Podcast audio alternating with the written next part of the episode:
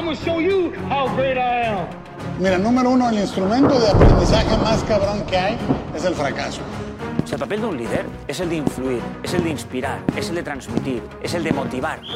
Imaginémonos cosas chingonas. No hay nada determinado para tu color, para tu género, para nada. Si tú quieres algo, va, arriesgate y hazlo. Lo difícil no es caer, sino cómo levantarse.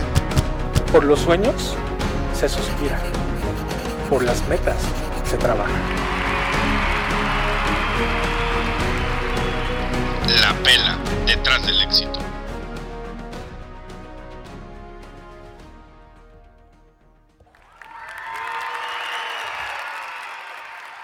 ¿Qué tal? ¿Cómo están? Muy buenas tardes. Gracias por estar con nosotros en un episodio más de este tu podcast en Prelectores, en tu sección favorita, La Pela Detrás del Éxito. Mi nombre es David Orona y me acompaña como siempre mi amigo Ricardo Quijada. ¿Qué onda, Ricky? ¿Cómo andamos? Así es, David. ¿Qué onda? Pues muy buenas tardes. Y como bien dice David, muchísimas gracias, chicos, por acompañarnos en un episodio más. Pero déjenme les comento que es un episodio totalmente diferente. Así Esta es. ocasión no estamos grabando en el café siempre. Esta ocasión David se volvió los zapatos, traigo camisa blanca. es un episodio verdaderamente de manteles largos. Estamos desde el interior de las instalaciones de Televisa Sonora, aquí en Hermosillo, y nada más y nada menos que con Elda Molina Yepis, directora general de Televisa Sonora. Elda, muy buenas tardes, ¿cómo estás? Bienvenidos, bienvenidos a mi casa, a su casa. Pues contenta de recibirlos, qué padre. No, muchas Que gracias. Que cambiaron de mood, a ver qué, a ver qué resulta. De verdad que sí salimos de la zona de confort eh, cuando le digo, Ricky, nos están invitando a Televisa. ¿Qué hacemos? No, sí, todo bien. Oh, espérate, espérate, espérate. No, no, así que no, no, no, sí, vamos, vamos, vamos. Entonces, digo, gracias a, a ti y la verdad que a todo el equipo, ¿no? O sea, yo sé que Así es. nos han apoyado. eh, iba a decir los nombres de los pocos con los que, con los que había tratado, que eran Ken, Beatriz, eh, eh, Hilde, pero vea que hay un chorro de gente más involucrada, ¿no? Entonces, este, muchas gracias a todos por tratarnos como eh, unos invitadazos cuando pues, es un honor que tú nos des el tiempo, ¿no? No, cuando quieran, cuando quieran. Luego hacemos más experimentos acá. Perfecto. Perfecto, muy bien, Elda. Y pues bueno, vamos a conocer un poquito más de Elda para ya entrar en materia. Como les dije, ella es Elda Molina Yepis, es la actual directora de Televisa Sonora. Es comunicadora, periodista y directiva con más de 25 años de experiencia en medios nacionales e internacionales. Es licenciada en Ciencias de la Información y Comunicación en la Universidad de Monterrey, la UDEM. Tiene maestría en Ciencias de la Familia en el Instituto Juan Pablo II. En el 2015, Elda Molina fue titular de Comunicación Social del Gobierno del Estado de Sonora. En 2017, recibe el reconocimiento por su gran trayectoria de 20 años en medios de la comunicación por parte del Senado de la República. Y ya en el 2021 fue galardonada con la medalla Horacio Guajardo por más de 25 años de trayectoria, obviamente en estos medios, y fue entregada por el mismísimo Horacio Guajardo a sus 96 años de edad. Y algo curioso, está muy involucrada en patronatos y fundaciones como lo que es el Asilo Juan Pablo II, la Posada del Buen Samaritano y actualmente muy activa en Fundación Teletón. Y todo esto, David, es orgullosamente sonorense, de Navojoa, Sonora, David. Excelente, se nos pasó algo, se nos pasaron muchas cosas, Elda, pero tienes un currículum bien largo. Sí. Entonces aquí se hubiera ido la hora y pa- pa- pico, ¿no? no, no. No, muchas gracias. Oye, Elda, fíjate que nos gusta empezar platicando acerca de un libro. Y estamos leyendo uno que se llama Si lo crees, lo creas, de Brian Tracy, que es uno de los autores favoritos de, de aquí del podcast. Y en, en- en este libro cuenta acerca de la historia de cuando Miguel Ángel, el artista de aquel entonces, creó la, es- la escultura de, El David. Y esta escultura se encuentra en Florencia, Italia. Eh, le pidieron que hiciera una pieza, una escultura para la Catedral de Florencia en 1501. Pero ¿saben qué? Pero queremos que sea una escultura que sea bien fregona, que sobrepase todas las que existen. Y está bueno, muy bien. Tomó el reto y un día iba caminando hacia su estudio y dice que vio una pieza de mármol muy grande. La vio, la analizó, la examinó, la tocó, la rodeó. Esta es, y se la llevó a su estudio. De 1501 a 1504 estuvo trabajando en esta escultura. Y cuando la presentó al, mundo en 1504, todo el mundo anonadado, impresionado. Y le dijeron, oye, ¿cómo le hiciste? Y está bien fregona su respuesta porque dice, eh, yo vi a, a el David desde que vi la pieza de mármol completa. Lo único que tuve que hacer fue quitar todo lo que no era el David hasta que solo quedara la perfección. Wow. Y en, en- en ese mismo sentido, en nuestra vida, a veces somos como el David, ¿no? Que estamos envueltos en este mármol gigante y tenemos que quitar todos nuestros miedos, todas nuestras dudas, todas nuestras inseguridades, eh, malos pensamientos, hasta que quede lo mejor de nosotros, que es nuestra mejor versión, ¿no? Para llegar a la mejor versión de ti. Hay un dicho que dice, tus mayores obstáculos para la felicidad y el éxito generalmente están contenidos en tus creencias autolimitantes. Y bueno, se me hizo muy fregón empezar con esta analogía. Cuando leí, así de que pf, uno me explotó la cabeza y dije, qué fregona historia. ¿Qué piensas tú de todo esto que tenemos que quitarnos todo para llegar a la mejor versión de nosotros y que ya la tenemos dentro de nosotros, pues? Pero simplemente es ir quitando, quitando, quitando hasta que lleguemos, eh, pues, como dije, a nuestra mejor versión. Híjole, pues es una analogía muy interesante porque sin duda yo soy una fiel creyente de que todo comienza con un sueño. Y ese sueño lo puedes tener a cualquier edad y lo puedes mantener a cualquier edad y lo puedes mantener a pesar de que seas esa piedra del David muy dura, aunque estés alejada en un río eh, y, y sin posibilidad de pasar al otro lado, aunque tengas o no tengas dinero, aunque te apoye o no te apoye tu familia, Sí, sí. aunque estés joven, aunque estés madura, aunque estés...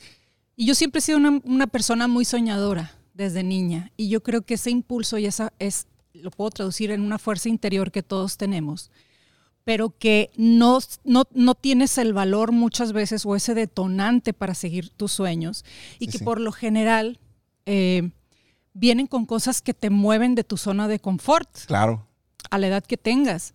En mi caso, eh, yo, yo, yo, yo, por temas familiares, siempre estuve soñando a estar mejor, eh, a, a- a tener mejores oportunidades en mi entorno familiar, en mi entorno social, en mi educación.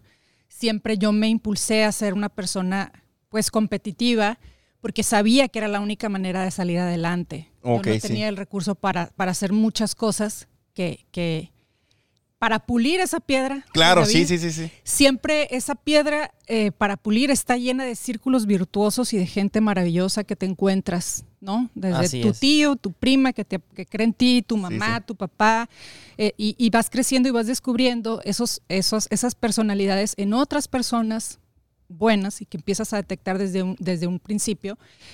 Y definitivamente en, un, en, en algo diferente de esta analogía, que en este caso, pues Miguel Ángel lo hizo, lo hizo solo.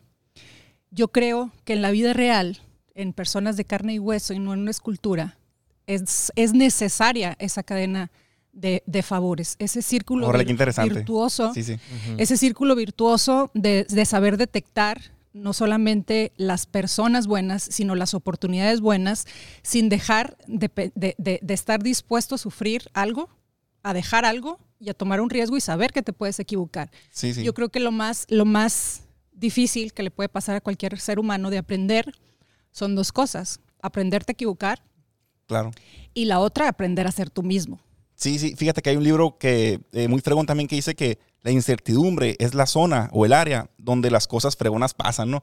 Lo que tú dices, a veces a uno le puede dar miedo el, no, pero o sea, dejo esta oportunidad, la tomo, voy a arriesgar esto, pero sin la incertidumbre no vamos a llegar a ningún lado, pues. O sea, No, es es tomar que ese es riesgo. un motorzote. Pero te digo, eh, es, es muy ingenuo vivir por la vida pensando que no, vas a, te, no te vas a equivocar, que no vas a cometer errores, o que no te vas a encontrar a gente mala, o que mm, no vas a fracasar. O sea, sinceramente, eh, y, re- y- y volvemos a ese sueño, a la Sí, sí. fuerza interior. Que, te, que, que también se alimenta, es parte de, de ciertas características de la personalidad, claro, del contexto familiar, claro, de cómo eres educado, pero todos tenemos nuestra propia fuerza interior que se guía por el motor que nos, que nos mueve más. Que nos impulsa. Sí, sí. Para ti puede ser tu trabajo, para mí puede ser mis hijos, para ti puede ser tu madre. Si no encuentras esos, empezando por ti mismo, ¿no? Pero si, Sí, no- sí, si, sí, si tú no encuentras, pero lo estoy dando por ende, de que... De que, De que tú ya estás bien contigo. Claro, de que trabajas en ti y demás y que lo, lo vas aprendiendo, pero, pero sí, es- está muy interesante la, la analogía que mencionas. Oye, la- y que digo, perfecto, pero queremos empezar hablando de tu trayectoria, la cómo comienzas en los medios de comunicación. Yo escuché por ahí algunas pláticas que dice que tú desde niña veías la tele con tu papá y decías, yo quiero, me gusta todo ese rollo, ¿no? O sea, cómo, digo, yo creo que son pocas las historias que alguien desde niño, porque niño queremos hacer muchas cosas a veces, ¿no? Yo quería ser arqueólogo y mira, aquí andamos, ¿no? Este, En eh, Televisa, ah, con en- un sí, micrófono. Ah, mal, ay, aquí estuviéramos por Malevo en el sol, ¿no? Pues luego, pues luego, luego hacemos un programa formalmente. Estaría excelente. Y, y te digo, pero ¿cómo comenzó, o sea, e- Elda Molina, o sea, ese sueño de esa niña, lo que estás platicando ahorita, y llegar ahorita, años después, a ser directora regional de Televisa Sonora? Sé que es una historia que no se puede resumir en, en- en una hora, y de hecho no queremos que se resuma en una hora, lo tienes que resumir como en cinco minutos porque tenemos un friego de preguntas más. Bueno, preguntas. Bueno, pues como yo hablo mucho, este, me, me cortas el rollo cuando quieras cambiar de pregunta, Sale, sale. porque eso es una muy profunda y es algo que, que sí tengo muy, muy arraigado en mi corazón y en mis sentimientos y en mis recuerdos, porque desde a mí me crió mi abuela. Ok. Bueno, mi mamá, mi abuela y mis dos tías. Entonces eh, se veía televisión todo el día. Y yo me echaba desde Los ricos también lloran, la novela, Burbujas, Chabelo, El tesoro del saber, me tocó Cachún Cachún, pero ya estaba más grande. No, no es cierto, estaba, estaba, estaba pequeña, no voy a delatar mi edad y no, no, no es el tema del podcast, Eh, no es cierto. Entonces yo siempre me preguntaba qué hay atrás de esa caja, o sea, cómo se metieron los monitos ahí. Sí, sí, sí. Eh, como que un cable, o sea, no caben dentro del cable. Y siempre empecé con ese. Luego fui creciendo y mis, mis padres se, se, se reúnen de nuevo. Me voy a vivir con mi, con mi papá y mi mamá. Y ya estaba más grande y comienza CNN en español. Yo tenía alrededor de 9, 10 años y mi papá me empieza a involucrar en el mundo de la información. Él era un, un- un lector muy bueno y me empieza Órale. a sembrar ese gusanito y hablarme de la guerra cristera, de, del baby boom, de, de muchos, de muchos contextos y sucesos sociales que yo no entendía en ese tiempo, pero me empezó a sembrar el gusanito de la investigación y el periodismo. Y, y fue, era, una- era un tema mundial el, el que hubiera por fin un canal de 24 horas en noticias Órale, que se veía sí, en sí. todo el mundo. Sí. Entonces era todo un suceso. Ahorita es algo normal. Sí, sí, sí, sí. Sa- ¿sabes? Pero en ese tiempo era, wow, CNN. Es que existía en inglés, pero no en español. Sí, sí, sí, sí. Entonces fue abrir la puerta a la habla hispana, Algo disruptivo. algo disruptivo. Y de ahí, este, me- siempre me gustó mucho la investigación y yo le decía, papá, yo quiero estudiar, yo quiero trabajar. Empecé a ver programas de investigación y quiero trabajar en la CIA y en el FBI. Me dijo, detective y todo, ¿no? lo más cercano que puedes tener es ser periodista a eso.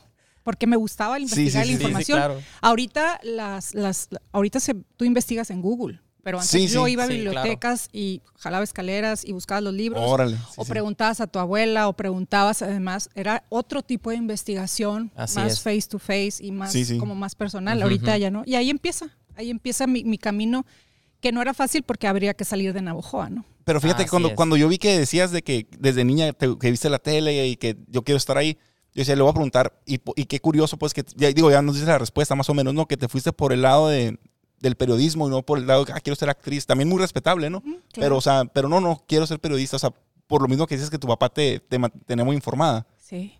Órale. Sí, pero yo tuve la suerte de tener un padre, incluso un hermano muy intelectuales que me enseñaron que sí era importante la imagen, verte bien, pero que era más importante sentirte y pensar bien. Ujú. Órale. Intelectualmente tuve la gran fortuna de ser alimentada desde muy pequeñas edades con información que iba más allá de mi casa y más allá de mis aspiraciones, a lo mejor de cualquier niña de mi edad o del contexto social donde Sí, yo sí. me desenvolvía. estabas. A mí nunca me importaba el modelaje, nunca me importó este, las presentaciones en sociedad, los bailes, los bailes este, donde te reinaban y te coronaban, porque, y, y sí lo hice, pero no lo hice cómoda, no me sentía yo, me sentía mejor eh, haciendo otras cosas.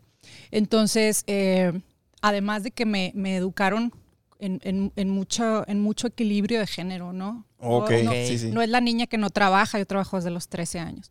No es la niña que no trabaja, no es la niña que, que va a lavar los platos y el hermano Sí, va a sí. sacar la basura, este, ¿sabes? Clásico, sí, claro. sí, sí. Entonces mis paradigmas de, de educación, educativos, mis paradigmas profesionales, incluso en el campo laboral, yo considero que son muy diferentes. Estoy acostumbrada a trabajar con puros hombres Sí. Órale, desde, desde mu- desde muy chica, porque en este ambiente esto es una indu- industria mayormente. Sí hay mujeres a cuadro y sí hay mujeres productoras, pero mujeres directivas, pues... Son muy pocas realmente. Estamos ¿no? viendo, digo, yo somos bien stalkers nosotros y ya checamos ahí un chorro de entrevistas que hacen. sí. Di- En, en una entrevista que creo que fue con Soledad Durazo que mencionaste en el 2018, creo que eh, había nomás 12% de mujeres directivas. 10.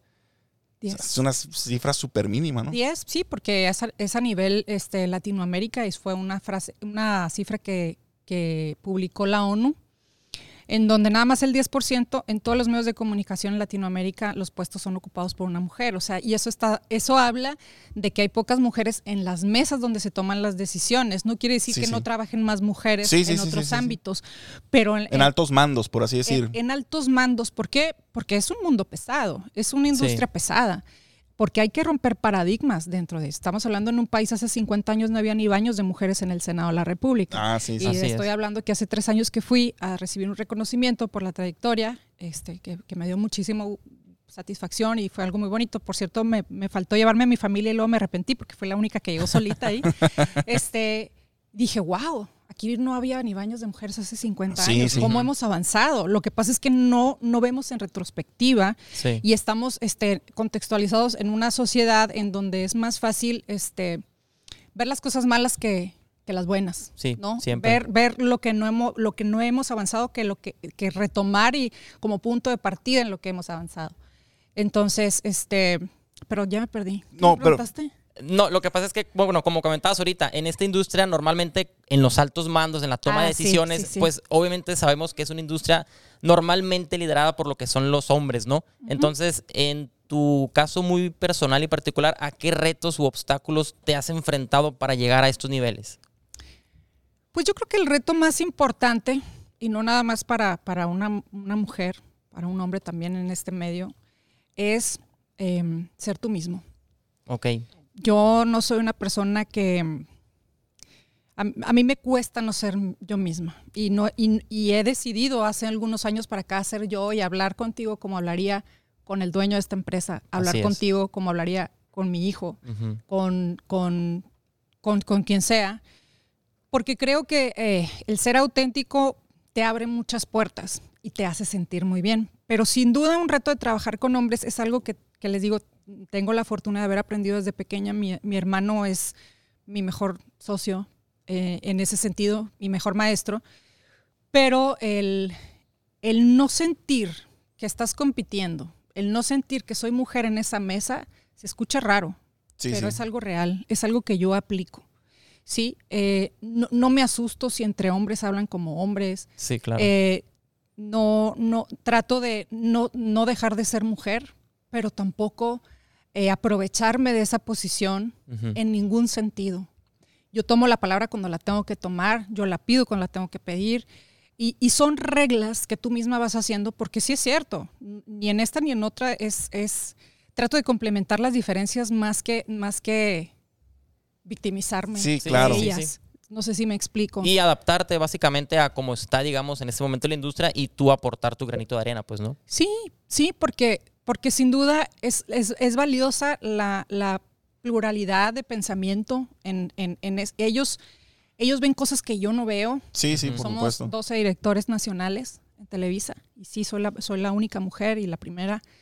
Pero este, me tratan con mucho respeto. Hemos creado mucho, mucho respeto porque todos andamos en lo mismo. Nunca yo he sentido una diferencia de que, ay, es mujer y que no déjenle hablar o ando Sí, hormonal. sí. Ando hormonal y está llorona y, o sea, Anda sí, sensi- sigo, anda sensible, siento lo mismo y no dejo de ser mujer, pero es inteligencia emocional. Claro, sí, Es- sí, sí, es- sí. eh, La madurez no se trata de la edad, se trata de las emociones. Entonces, eh, yo aprendí a ser una niña madura y soy muy madura en muchas cosas, pero en el tema laboral aprendí a ser responsable desde muy pequeña, Claro. a manejar mi propio dinero, a ser independiente desde que me fui a estudiar la carrera. Yo, yo, yo tenía tres trabajos, estaba becada. Órale. Entonces, yo a los 18 o 19 años te puedo decir que yo empecé a ser independiente. mm, eh, y así pagué mis estudios y así viví. Y, y entonces, como que nunca he visto la diferencia de tú eres hombre, tú eres mujer. Sí, Sí, sí, hay sí. mucho camino que recorrer, ¿eh? Sí, sí, sí. o sea, la brecha salarial, eh, la- la- los, los paradigmas de muchos directivos de esta industria y de todas son muy cuadradas. Yo creo que son en general lo que tú dices, o sea, Sí, no, no, mejor sí, no más sí. en televisión, en general, yo creo, ¿no? Sí, y así como hay, hay, hay realidades, también hay muchos mitos, porque, no, pues, ¿ustedes creen que no he vivido eso de, no, pues quién sabe por qué está ahí? Claro, sí, sí, definitivamente. no, ¿Sabe pues, quién la pu No, sí, pues sí. era la de este Sí, y la sí, del sí, sí. otro. Y, Claro. y aprendes con esa madurez y esa inteligencia emocional a que te valga madre. O Sí, sea, sí. tú vas por lo tuyo. O sea, hagas o no hagas, de todas maneras lo van a hacer. Sí. Hagas o no hagas, de todas maneras te lo van a decir. De todas maneras, ¿por qué? Porque vives en un país que es así, así, así, así. Porque vives, porque vives en una sociedad que es así, así, así. así. Y no importa. Estás abriendo brecha, estás haciendo Sí, las sí. cosas padres. Este, en lo particular en esta empresa, si no das resultados, seas quien seas, te vas. Claro, sí, sí, sí, sí. Y, y yo lo aprendí, fue la primera empresa que trabajé a mis 18 años en Monterrey. Y curiosamente, después de muchos años, eh, mis primeros eh, jefes son los que me trajeron después de Ah, un largo órale. recorrido en otros medios. Sí, sí. Y son los que me, me- me propusieron dirigir Sonora cuando, yo, cuando yo no yo esperaba regresarme a, a- a- a otra empresa de comunicación también. Sí, Entonces, sí. todo pasa por algo. Órale. Es picar piedra como, como Miguel Ángel. Ándale, ni más ni menos. Fíjate que ahorita que decías eso que a veces no, pues sí siento que la gente habla, pero a veces nosotros en nuestra mente, y Ricky y yo hablamos mucho de eso, ¿no? Que a la gente a veces hasta ni te traen en el radar, ¿no? Pero no, seguramente todo el mundo va a pensar esto, todo el mundo va a pensar lo otro, y la gente a veces está tan ocupada en su vida que le- o sea, ni les viene ni les va. Y nosotros mismos autosaboteamos muchos de nuestros planes por el qué dirá la gente. No, no digo que no digan porque sí hablan mucho, ¿no? Ajá. Pero aparte, claro, sí hablan, pero también otra gran parte son cosas que, que nunca pasaron. Sí, sí, les ay, vale totalmente. Y, y, y nos, pero nosotros mismos nos afectamos tanto que no, no, no voy a hacer eso porque todo el mundo va a decir esto de mí. A la gente le vale madre. O sea, todo el mundo está pensando en Sí ellos. les vales porque estos, estos puestos o- estas actividades se prestan para muchas cosas, ¿no? Para incluso abusos o, Sí, o favor- sí. Todo el mundo te dice amigo y no es cierto. No claro. todo el mundo es amigo y todo, pero por eso te digo, hay que, hay que ser inteligente emocionalmente, pero hay que darle un buen uso al poder, de Claro. acuerdo con tus convicciones y con, con tus valores y con tus metas. Sí, sí. ¿sí? El tener un micrófono para mí, para ti, para cualquier persona que estudió esto o no estudió esto, para cual- es, es- es un monstruo, es un poder, Es mucho poder. Es mucho poder. Entonces hay que saber encontrar la diferencia en usarlo para bien, para mal. Así Ten es. cuenta que el mal se regresa siempre y el bien se multiplica siempre. Sí. Oye, a ver, y vamos a volver a tu historia. ¿Y cómo entraste tú en, en- ahorita comentaste que empezaste en Televisa Monterrey? Ajá. ¿Cómo empezó esa trayectoria? Digo, igual resumida, así como ahorita, Sí. a llegar aquí. No, pues toqué puertas. Yo estaba recién llegada a Monterrey. Este, agarré un taxi, 30 pesos a Televisa Monterrey y, y fui a pedir eh, una cita con Ah, el sí, tocando puertas, sí, que hola. Sí, te monta el director. Sí, así. ella con sus trencitas de Navajo para, de Navajo para el mundo. Para el mundo. Por supuesto que no me recibieron, pero Traigo unas coyotas, le dijiste. Exacto, y una carne machaca. Y este, y bueno, eh, no me recibió, obviamente. Y justamente el que no me recibió fue el que me ofreció este trabajo hace siete años. Qué fregón. Ok. Y seguimos siendo amigos siempre. Pero bueno, yo entré porque fui a una conferencia de un, de un periodista que se llama Gregorio Martínez, que creo que dio la conferencia en la UDEM, no recuerdo, pero me acerqué y le dije, oye, ¿sabes qué? Pues yo sé, tengo 18 años, vengo, y- pero yo quiero aprender. ¿Me puedes meter en tu equipo? Y me dijo, sí, ven a buscar el lunes. Pues fue el lunes y no se acordó y me quedé hasta las 10 de la noche ahí esperando, no llegó nunca. Y fui el martes y fui el miércoles, se fue el jueves y hasta que me recibió el viernes. Me dijo, "Eh, bueno, esta niña, ¿qué? Sí, y le sí. dije, quiero aprender. Pues que no puedes aprender porque, porque me dijo, no te puedo mandar a reportear porque es un riesgo para la empresa. Sí, sí. Este, no puedes ir en carro de la empresa, no puedes, bueno, con- yo, yo convencí a un camarógrafo que me no- nos íbamos a reportear en camión y empecé a hacer mis primeras notas Órale. y, este, y les gustaron y empecé a tener mucha disposición. Yo me iba del- del- de, la universidad para allá, aunque no hiciera nada, me iba con el redactor, me iba con el productor y empecé así hasta que decían, bueno, esta siempre está aquí y, en- y me metieron a, a un noticiero. eh, cuando se fue la conductora de Gregorio Martínez, yo tenía 19 años. Sí, sí. sí. Órale, sí, o sea, sí. no lo busquen, pero hay videos en YouTube. hay videos en YouTube. de Es- tele- Aquí lo tenemos. eh, eh, ¿Lo pueden poner, por favor? si lo puedes poner. Ah, Hay videos en YouTube en Televisa Monterrey en donde me ponían unas sombreras de este pelo así para que me creyeran y me maquillaban así como doña, este, copeteada y todo, porque me tenían que elevar la edad. Y a los 19 años estaba dando noticias. Y yo estaba, era estudiante de primer semestre, no, de- Órale. de segundo Sí, sí, claro. semestre de la carrera. Entonces sí me echaban mucha carrilla en la, en la escuela de que, pues, pero yo entré cubriendo un- un- un- a una conductora que se fue y yo nunca lo pedí. Sí, O sea, sí, sí, sí. Fue circunstancial y ahí me quedé. Te fuiste metiendo, pues, ¿no? Ahí. Ahí me quedé, luego me fui, me hablaron, eh, no, o sea, la verdad es que, bueno, no voy a quemar lo que pasó, pero no me pagaban. Entonces, Se iba a preguntar si te pagaban, sí, fíjate. me pagaban 50 pesos la nota en aquel tiempo y este, y si no entraba al aire, pues no. no. Eh, pero bueno, parte del show, yo lo que quería era aprender, no estaba ni contratada, yo la verdad Sí, es sí, que sí, era sí. un incentivo para ayudarme para mis taxis, porque yo nunca tuve este auto en Monterrey hasta ya los últimos años que me lo dio, mi primer carro me lo dio TV Azteca. Ah, órale. Eh, de ahí me fui a TV Azteca, ¿no? Y bueno, ya empiezo el recorrido en otros medios de comunicación, me regreso para acá porque me, me caso y, me, y, me, y entro a trabajar a la televisora de gobierno acá y después me regreso a Monterrey, trabajo en Milenio, regreso y como bien dijiste fui secretaria Sí. de comunicación social, me di cuenta que no era lo mío. Definitivo. Se puede hablar, digo, no, no, no tanto de, de ahí de, o sea, bueno, no, no en cierta experiencia en el gobierno, pero a veces, no, no sé cuál fue tu caso, ¿no, Elda? Pero no queremos dejar pasar ninguna oportunidad. Porque no, es que a lo mejor es, bueno, me ha pasado a mí, ¿no? Y hay un dicho que dice que no todas las oportunidades son una obligación, ¿no? Y a veces uno batalla, por ejemplo, nosotros que nos dedicamos a la construcción, ¿no? Ah, llega un cliente y te ofrece una chamba y, ah, es que no me convence, pero lo voy a intentar por si acaso. Y no, hombre, me fue bien mal. Es, dice, ¿para qué la tomé si, si ni siquiera yo sabía que algo raro había ahí o que no era lo mío? En tu caso, ¿cómo fue esa, esa situación y por qué dices, no, no, no es por ahí, me regreso a lo que me gusta? O sea, ¿cómo, cómo te Porque con sentiste? todo mi respeto para el tema de, los, de, de la función pública, eh, se necesitan ciertas características de la personalidad que yo no las tengo, ¿no? Como entrada y de una forma muy humilde.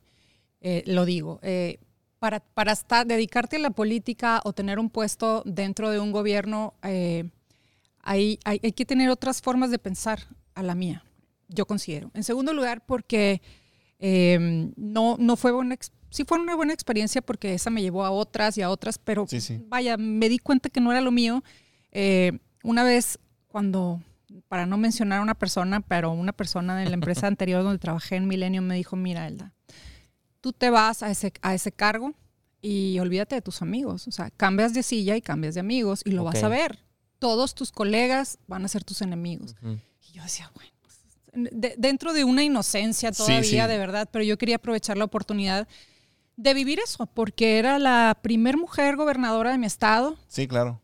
Yo... Y no- su mamá fue la primera que puso los baños en el Senado, de hecho. Exacto. Sí, sí. Bien, bien documentado. ¿Cómo la ves?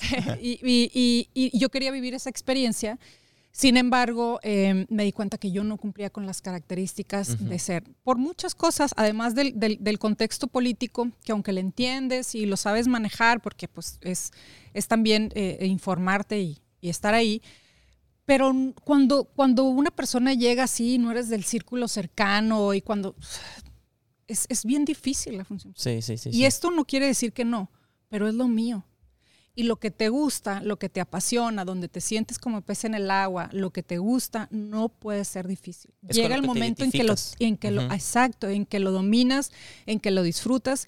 Y cuando tú tienes un trabajo que no disfrutas, en donde estás siendo todo el día señalada por cosas que hiciste o no hiciste Sí, que sí. jamás vas a hacer o, que, o, que, o que se imaginan o porque hay otros intereses particulares de aquí, de allá, de adentro, de afuera, fuego amigos. Estas cosas de verdad que no. Sí, sí, es súper incómodo, pues me imagino. Es muy incómodo. Aparte, cosas que yo no estaba acostumbrada. eh, y, y aunque hay mucha gente muy valiosa, la, la, la que no lo es y la que puede hacer daño eh, es, es peligrosa hasta cierto punto. Entonces Órale. no me interesa convivir con gente así en mi vida. Así tenga que empezar de cero, así tenga que pedir prestado para vivir, así tenga todo eso, este, decidirme. Y en ese inter eh, me ofrecieron Televisa. Entonces Órale. fui a, curiosamente a, a platicar con, con, con los directivos, porque por mi labor en comunicación social eh, los, los veía seguido y me dijeron, oye, Elda, ¿por qué no le dijiste le dijiste Sonora? Y yo, ¿qué hora es? ¿Cuándo empiezo? Bye. ¿Dónde firmo? Dale. Pues no. Sí, y yo tuve que renunciar al cargo hasta unos meses después, porque eh, también era un propósito personal el, el- el terminar un año y dejar bien posicionada a la señora, que todo mi respeto, aunque no fue un buen sabor de boca el que me quedó, eh, no tiene nada que ver con ella, este, pero, pero lo entendió. Dije, Claudia, no es lo mío. No es lo mío, Ok. Sí, disculpa, sí. me hice lo mejor, te quedas posicionada como una de las tres mejores, este, cuatro creo, gobernadores en el país. Este, hice lo mejor que pude. Pero no, es lo mío. pues. no No tuyo, conecto pues. con tu equipo, no pensamos igual, no me interesa seguir construyendo o creciendo de esta manera, no es lo mío. Todo mi respeto para ti, respétame tú y así fue. Oye, Elda, ¿y cuánto tiempo pasó para tú darte cuenta que realmente no era lo tuyo estar en el sector público, digamos? Dos meses. O sea, fue Órale. algo muy rápido, pues. Sí, yo entré en septiembre y en diciembre empezó un caos espantoso. Septiembre de 2015 entraste, ¿verdad? Sí. Y en febrero, pues le incendiaron el carro a mi mamá. Ah, Mi cabrón. mamá tuvo un atentado y este, yo tenía amenazas por teléfono de todo tipo y eh, obligándome a que renunciara.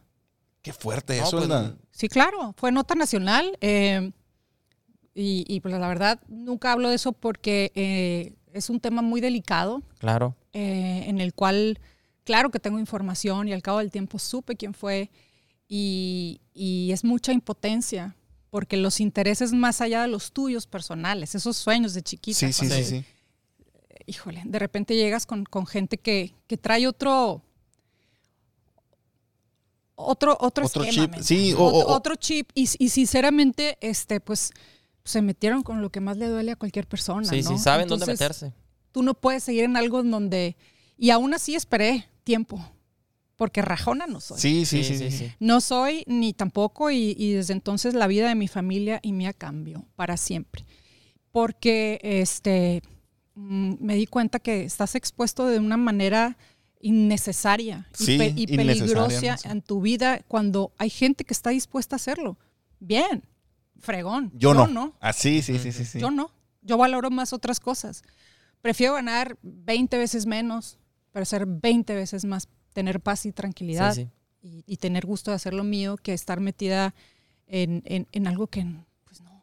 no. Y, y el salirte de ahí, ya que te metiste de, de- de lleno, digamos, ya al sector privado, digamos, mm, ya te sentiste como que, órale, es que realmente esto es lo mío, pues no Sí. sé qué estaba haciendo en esta Sí. parte, pues, ¿no? Sí, ya no lo vuelvo a hacer.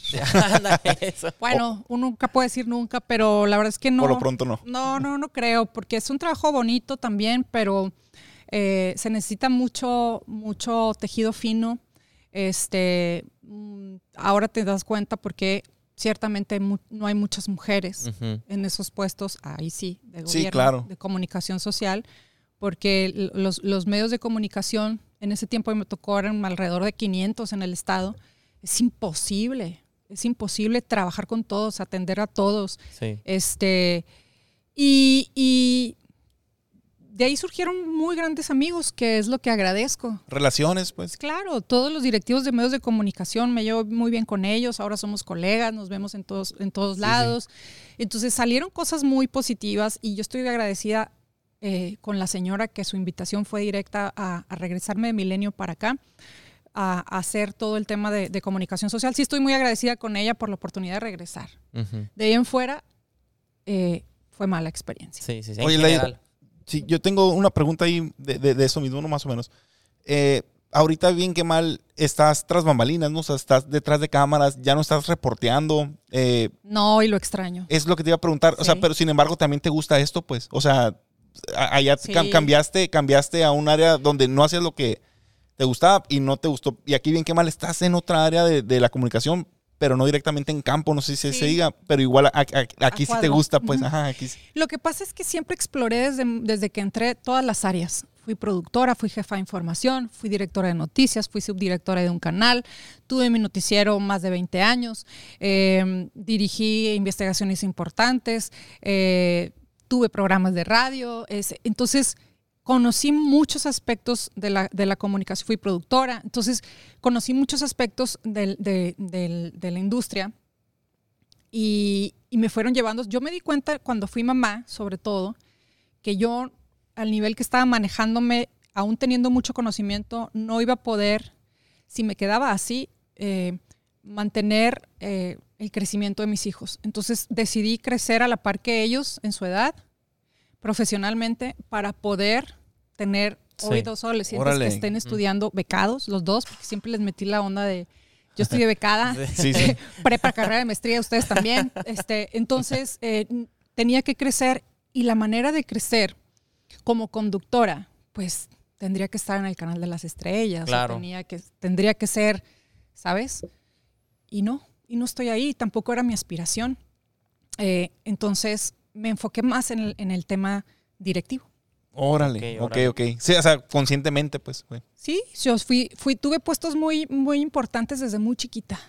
Me, me concedieron esa responsabilidad muchos jefes que los llevo en el corazón y es lo padre que he estado en muchas empresas de comunicación y me llevo con todos este, los directivos que en ese tiempo Sí, sí, sí, pues sí. éramos bebés todos y ahorita son personas muy importantes y seguimos viéndonos y, y- y sacas cosas buenas de, de todo eso. Yo sinceramente, eh, lo único que me lamento quizá de haber trabajado desde muy chiquita en esto que me gusta, como es una carrera muy demandante, de verdad, es, es, es un... Es, es algo de 24 horas los 7 días Sí, Sí, sí, muy absorbente. Sí, yo entonces me faltó mucha juventud. Te faltó la Pero, salida, pues, ¿no? Sí, y, y mucha, vaga- mucha vagancia. vagancia. Pero me estoy desquitando. No, está bien, está bien, qué yo, bueno. yo me siento de esa edad. O sea, Sí, sí, eh, sí. la gente me dice, oye, tus redes sociales estás demasiado este, mensa, muchas veces yo, yo- yo las disfruto, o sea, yo me quiero pelear, pues te hablo y te digo, oye David, me quiero pelear contigo, no lo voy a hacer es. en Twitter, ni lo voy a hacer en Instagram. ¿Por qué? Porque me divierto. Para mí las redes sociales son un escape de la seriedad que tengo y de la responsabilidad que tengo de más de 150 familias que dependen de mí, ya nada más no mis hijos Sí, dependen claro. de mí al 100%, sino también 150 familias Sí, que sí, sí. trabajan aquí. Por el nivel en el que te encuentras, pues no, acá los vemos a todos. Oye, Elda, tengo una pregunta, me voy a devolver un poquito. Comentabas ahorita que te tocó estar, como decíamos ahorita, picando piedra, pues no, tocando puertas, yendo para acá, yendo para acá y como que ir subiendo, ¿no? Ajá. Juan Carlos Zúñiga también, si te acuerdas, David, que nos comentó que fue y tocó puertas y hola, creo que 12 años, no me acuerdo, y ya quiero trabajar aquí con ustedes. Y obviamente para llegar a los niveles en los que tú estás, hay un proceso, un crecimiento, un avance, poco a poquito, esfuerzo, mucho esfuerzo de tu parte. Pero hoy en día la- los jóvenes, digamos, quieren resultados inmediatos, pues no, David, lo que comentábamos. Sí, pues, sí, ¿no? O sea, sí, sí. en dos años yo quiero ya estar en Quiero un nivel salir y ser director, ¿no? Claro, sí, sí, Exactamente. sí, O sea, sí. ¿Qué les pudieras decir a esas personas que realmente no valoran o no traen el chip del esfuerzo que se necesita para llegar a esos niveles, pues, ¿no? Definitivamente la cultura del esfuerzo es, mm, es algo que se ha perdido mucho. Y en la, en la gran mayoría, yo creo, ahí es básico la educación que se les dé desde casa, ¿no? Este, mm, mi hijo a sus 13 años, bueno, 11 años tenía un negocio de huevos orgánicos. Y, y, y él alimentaba las gallinas, me llevaba todo cochino y este y quería que yo lavara los huevos y yo no, lo vas tú, mijito. Este, y va y los entregas a la cuadra. Entonces, esa es la cultura del esfuerzo que yo intenté enseñarle porque a mí me lo enseñaron. Y la cultura del esfuerzo sería muy responsable decir que es de los gobiernos, que es de las escuelas, es de la casa. Es en el hogar. Es en el hogar y muchas veces nosotros por cuidar de más, y lo digo en particular porque muchas veces me pasó de que, ay no, mijita, ven, Sí, sí, sí. porque sí, sí. eres, eres, eres mamá gallina, no le estás enseñando la cultura del esfuerzo. Sí, sí, sí. ¿Me explico? Sí, claro. Hoy no le estás enseñando ni atender su cama, no le estás enseñando de que no, no, no, no, aunque tengas dinero, pero piensa, administralo bien, no se trate que seas coda, ¿no? O no gastes, administralo bien, oye, aprende a ahorrar, oye, ¿sabes qué? A, a- a- a planear. Entonces, el tema que dices, ¿qué le dirían a los jóvenes? Es que no sean conformistas, porque siempre va a, va a haber alguien que, que piense más allá, más adelante que tú, cuando quizá tú eres más capaz. Hoy en día hay cinco puntos que yo siempre en algunas conferencias que doy lo, lo digo, que es que marcan tu vida para siempre. Y tiene que ver con tu pregunta. La primera es la familia donde naces. ¿sí? Y cómo naces y cómo, cómo te educan. La segunda es tus amigos. Órale. Oye, si tú andas con un mal amigo, pues tarde o temprano Probablemente, Vas a terminar sí, mal, pues, ¿no? la tercera es tu pareja, con la persona que decides eh, compartir tu vida, ¿no? La cuarta es a lo que te dedicas o a tu profesión, que es diferente, porque puedes estudiar ingeniería civil y ser un gran locutor, tele- un conductor de Televisa. No. Pero la última, que se lleva todas las anteriores y que no tiene pretexto y que depende solamente de ti, es la actitud. Ujú. Órale. Esa sí, es la sí. actitud, porque tú puedes nacer en una familia disfuncional, con un papá con adicciones, tú puedes eh, con pobreza, con lo que tú quieras, pero hay algo en ese motor, en esos sueños, en esa actitud. No te puedes vivir lamentando toda tu vida. Órale, Claro. no te gusta donde vives, pues órale, no te conformes. Sí, sí. No te conformes. Cultura del esfuerzo. Un amigo no te hace bien, déjalo. Tu pareja no es la indicada. Dale. Sí, sí, sí, sí. O sí. sea, o, o vas a vivir toda tu vida eh, Amargado amargado porque, porque tu novia no te deja ser lo que quieres ser. ¿Sí? Oye, no, pues, y, y tu profesión no te gusta. No te Ah, dediques a puedes hacer otra o sea, cosa. Sí. Entonces, Voy a poner a llorar ahorita. el, el tema del esfuerzo es, tiene mucho que ver con, con la evolución de la comunicación. Sí, sí. Porque ah, lo que te decía, yo por qué voy a investi- investigar en una biblioteca o lo que sea de la guerra cristera si yo busco Google. Resumen de la guerra cristera para mi maestro. Le cambio cuatro palabras, nunca se va a dar cuenta el güey, pues. se lo lleva. Entonces, no, la tarea la hacen 10 minutos, Sí, 15 sí. minutos. Y tiene mucho que ver lo que nosotros les enseñemos desde casa. Y tiene mucho que ver que no hay a quién seguir, no hay líderes de opinión, Ujú. políticos, sociales, empresariales, que se atrevan a levantar la voz y decir, güey, muévete. Sí, claro. El mundo no es para ti. Ah, naciste dentro de una familia rica, perfecto, pero ¿sabes qué? Tu papá se puede morir, se acaban los millones, lo meten a la cárcel, ¿qué vas a hacer? Nada. ¿Qué sabes hacer? No saben hacer nada. Morirse de hambre, pues no saben hacer Oye, nada. está padre, estás haciendo lana este, a través de redes sociales y todo. Sí, eh, te funciona, qué padre. ha- has hecho otro negocio alterno, ¿cómo vas a darle continuidad? Porque un día te vas a ser viejo. Exacto. Y un Claro. día van a ser alguien este, mejor que tú. Sí, sí. Y hay, eh, por ejemplo, gente que, que, influencers, que me choca esa palabra. Ah, sí, sí, sí, sí. Porque ¿quién es? ¿Quién influye? no? Claro, sí, sí, sí. que sí. hace 10 años, 15, estaban súper de moda sin mencionar a alguien. ¿Y dónde están ahorita? Sí, sí, sí. ¿Cómo evolucionaron? ¿Qué hicieron? La cultura del esfuerzo no puede ir paralela y no puede ir sujeta a las facilidades tecnológicas en las que como sociedad estamos envueltos. La, la, y es muy fácil. Es muy fácil para cualquier gente o cualquier persona hoy en día, hablando de eso, monetizar y hacer un negocio cualquier. No hay que estar al- alejados de la tecnología Sí, porque sí. es una forma de vida, pero también hay que, hay que buscar, yo creo que la cultura de esfuerzo se, se- se trata de eso, de la educación y también a la falta de espiritualidad, de ideales, de que no escuches testimonios de que, ay, mira ese güey. Exacto. O sea, si yo te puedo decir, sinceramente, que hace 10 años tú estás con la directora de Televisa, ¿verdad? Y ahorita me trataron de usted todos aquí, yo les digo que no me traten de usted. este, pero yo hace 10 años no tenía que comer. ¿Me crees? Sí, pero, ay, qué mamón, no creo, puede decir alguien, no, pero ¿Me crees? Sí te creo porque mi familia está en situaciones similares, pero la gente no lo cree. O sea, es difícil de creer a Sí, veces. Es verdad. Sí. Y no me da vergüenza, me da orgullo. Me da orgullo de haber tenido familia tan fregona, amigos tan fregones, jefes tan fregones que creyeron en mí, en mi capacidad, en mi trayectoria, eh, eh, porque estuve, estuve en el hoyo, eh, recién divorciada, con dos niños chiquitos, y tuve que tomarme los pantaloncitos y regresar a esa niña de esa fuerza interior y buscar op- oportunidades y atreverme. Entonces, eh, no, no tenía con qué comer, no tenía con qué pagar renta, no tenía con qué pagar la escuela de mis hijos, no tenía muchas cosas. Y lo hice. Esas cosas también te sirvieron como motivante, digamos, o un, mo- un motor para poder salir adelante todavía más, ¿no? O sea, el no tener esa, pues Sí. esas facilidades, digamos, ¿no?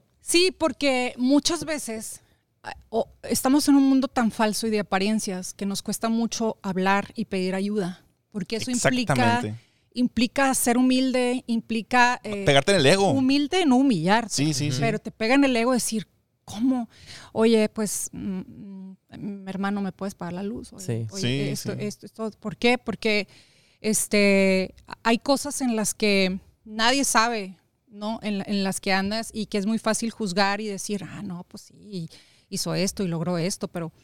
Y eso, y eso le pasa a cualquier persona. Por eso te decía al principio que lo más difícil es ser uno mismo y es ser real, Sí, sí. porque estamos en un mundo que nada es real, todo Sí, es sí. falso. Mucha Exactamente. falsedad, pues. Entonces, ahorita eh, yo siempre trato de decir que no importa que no sea perfecto todo, pero que sí sea de verdad. Y llámese una conversación, llámese una relación, llámese, llámese lo que tú quieras, no importa que no sea perfecto, la perfección, un cuerpo, Sí, sea, sí. este, pero que sea real. La gente valora mucho, las audiencias, los que le están eh, eh, escuchando a ustedes, los que ven televisión, los que ven eh, programas en YouTube, lo que tú quieras, está buscando esa realidad. Estamos asqueados en cierta manera de, de- de mucha falsedad en muchas Sí, cosas. sí, completamente. Y, el- y, el, y, el, y nosotros mismos tenemos la culpa. Porque uno alimenta ese contenido, pues. Si, si la gente dejara de ver eso, quizá no, hubiera, no habría tanto contenido tan vacío, ¿no? Creo yo. ¿O qué crees tú? ¿De qué? O sea, de eso, pues de que uno tiene la culpa de que haya tanto contenido tan No, superficial. lo que pasa es que somos seres humanos y el morbo es el morbo. Sí, sí, sí. sí. Y a ver, y lo amarillista va a ser siempre lo que más se vea. Y nadie le quiere apostar a lo real, porque eh, a- a- l- lo real es abrirte. Sí, sí. Entonces, eh, justamente yo te decía antes de empezar la entrevista, me siento rara porque yo soy la que entrevisto. O sea, yo no, yo no hablo de mí, porque al final de cuentas, este, yo eh, por muchas cosas me mantengo a veces de bajo perfil, pero también este, con, con los años y esa madurez emocional que vas adquiriendo, dices, oye, pues está padre mi historia. Sí, sí. O sea, creo que si yo puedo motivar a cualquier, no nada más mujer, o a cualquier persona que decida y que haya caído en un bache de salir adelante, o sea, muchas veces nosotros creemos que necesitamos este dinero o que necesitamos 15 doctorados Sí, o que ne- necesitamos no rendirnos, es todo lo que se necesita. Eh, y, en, y en el tema de, de contenidos y de lo que pasa en este con- contexto de- de- de la evolución de la comunicación, Estamos en tiempos en donde estamos mejor conectados que nunca, pero nos entendemos menos que nunca. Y, Sí, eso, sí. y, eso, se, y eso se trata el fingir. Cuando tú ves una persona que te está hablando con la neta, conectas. Sí, sí. Sí. Porque hay hambre de la neta. La gente lo Claro. necesita, estamos ávidos de eso, pues, ¿no? Ahora, toda esta filosofía que nos estás platicando tuya, o sea, propia, digamos, como directora general de Televisa, ¿la transmites o tratas de empapar a todos los que están, digamos, eh, hacia abajo de ti, de que compartan esto contigo? Trato, sí, porque definitivamente el aprenderse a, a equivocar es para todos los, los, los que trabajan conmigo. El explorar nuevas cosas y nuevos caminos. Soy una persona muy, muy hiperactiva y muy creativa en lo que en mi trabajo, porque es algo que si no lo hago me muero. Ok. O sea, si- entonces, eh, siempre estamos descubriendo retos nuevos y les trato de decir, oye, anímense ahorita. Hoy mismo estamos por estrenar un programa en septiembre que se llama Que Chilo Sonora. Qué chilo sonó. Sí, sí, y es a- muy diferente estar aquí a irte a grabar un fin Salir de a la semana calle, ¿no? y te llovió y te dejó sin gasolina la van y, y a qué horas vamos a comer. Entonces, el salirnos todos de nuestra zona de confort es, es parte de ese aprendizaje a tratar de ser más reales. Exacto. Por eso la gente busca más realities y por eso les gusta Sí, eh, sí. eh, esto y es porque ay, es muy diferente ver a una Marlene hablar, hola amigos, ¿cómo están? Buenos días", a verla en chongo, en chanclas, este, compitiendo en la- una lancha y todo, pero esa es la vida real. Sí, sí, sí. la sí. vida real no es, no es esto. Y la gente creció y crecimos pensando que la televisión, que ahora los medios digitales eran la realidad. Y No, no, es no. entretenimiento, es información. Claro, los noticieros son eh, es, es- es la realidad Sí, sí, y sí, tratas de y lucho por esa objetividad. Soy una persona de noticias de siempre. No compro este, problemas gratis, no me meto en camisas de once varas, soy objetiva, trato de dejar los adjetivos a un lado, editorializar menos. ¿Por qué? Porque la gente necesita tener esa información y hacer su propia percepción de las cosas. Exacto.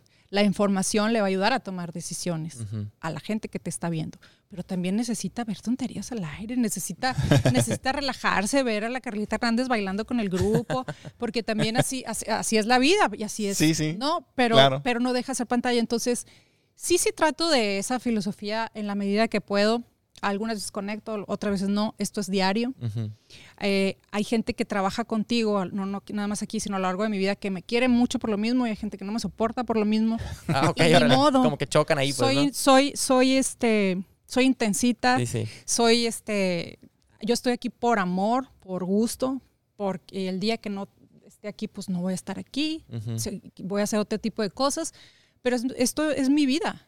O sea, eh, en realidad ha sido un apostolado Órale. desde, desde, desde siempre. Sí, o sea, sí. el, el creer en lo que haces, eh, a pesar de que crean o crean en ti, en que te sigan o no te sigan el rollo, en lo que tú piensas, es parte también de, de vivir ese equilibrio como directiva, ¿no? Ujú. No puede ser monedita, De oro para De que le den a todos. Sí, para caerle bien. pero, pero poco a poco yo creo que sí la gente se contagia.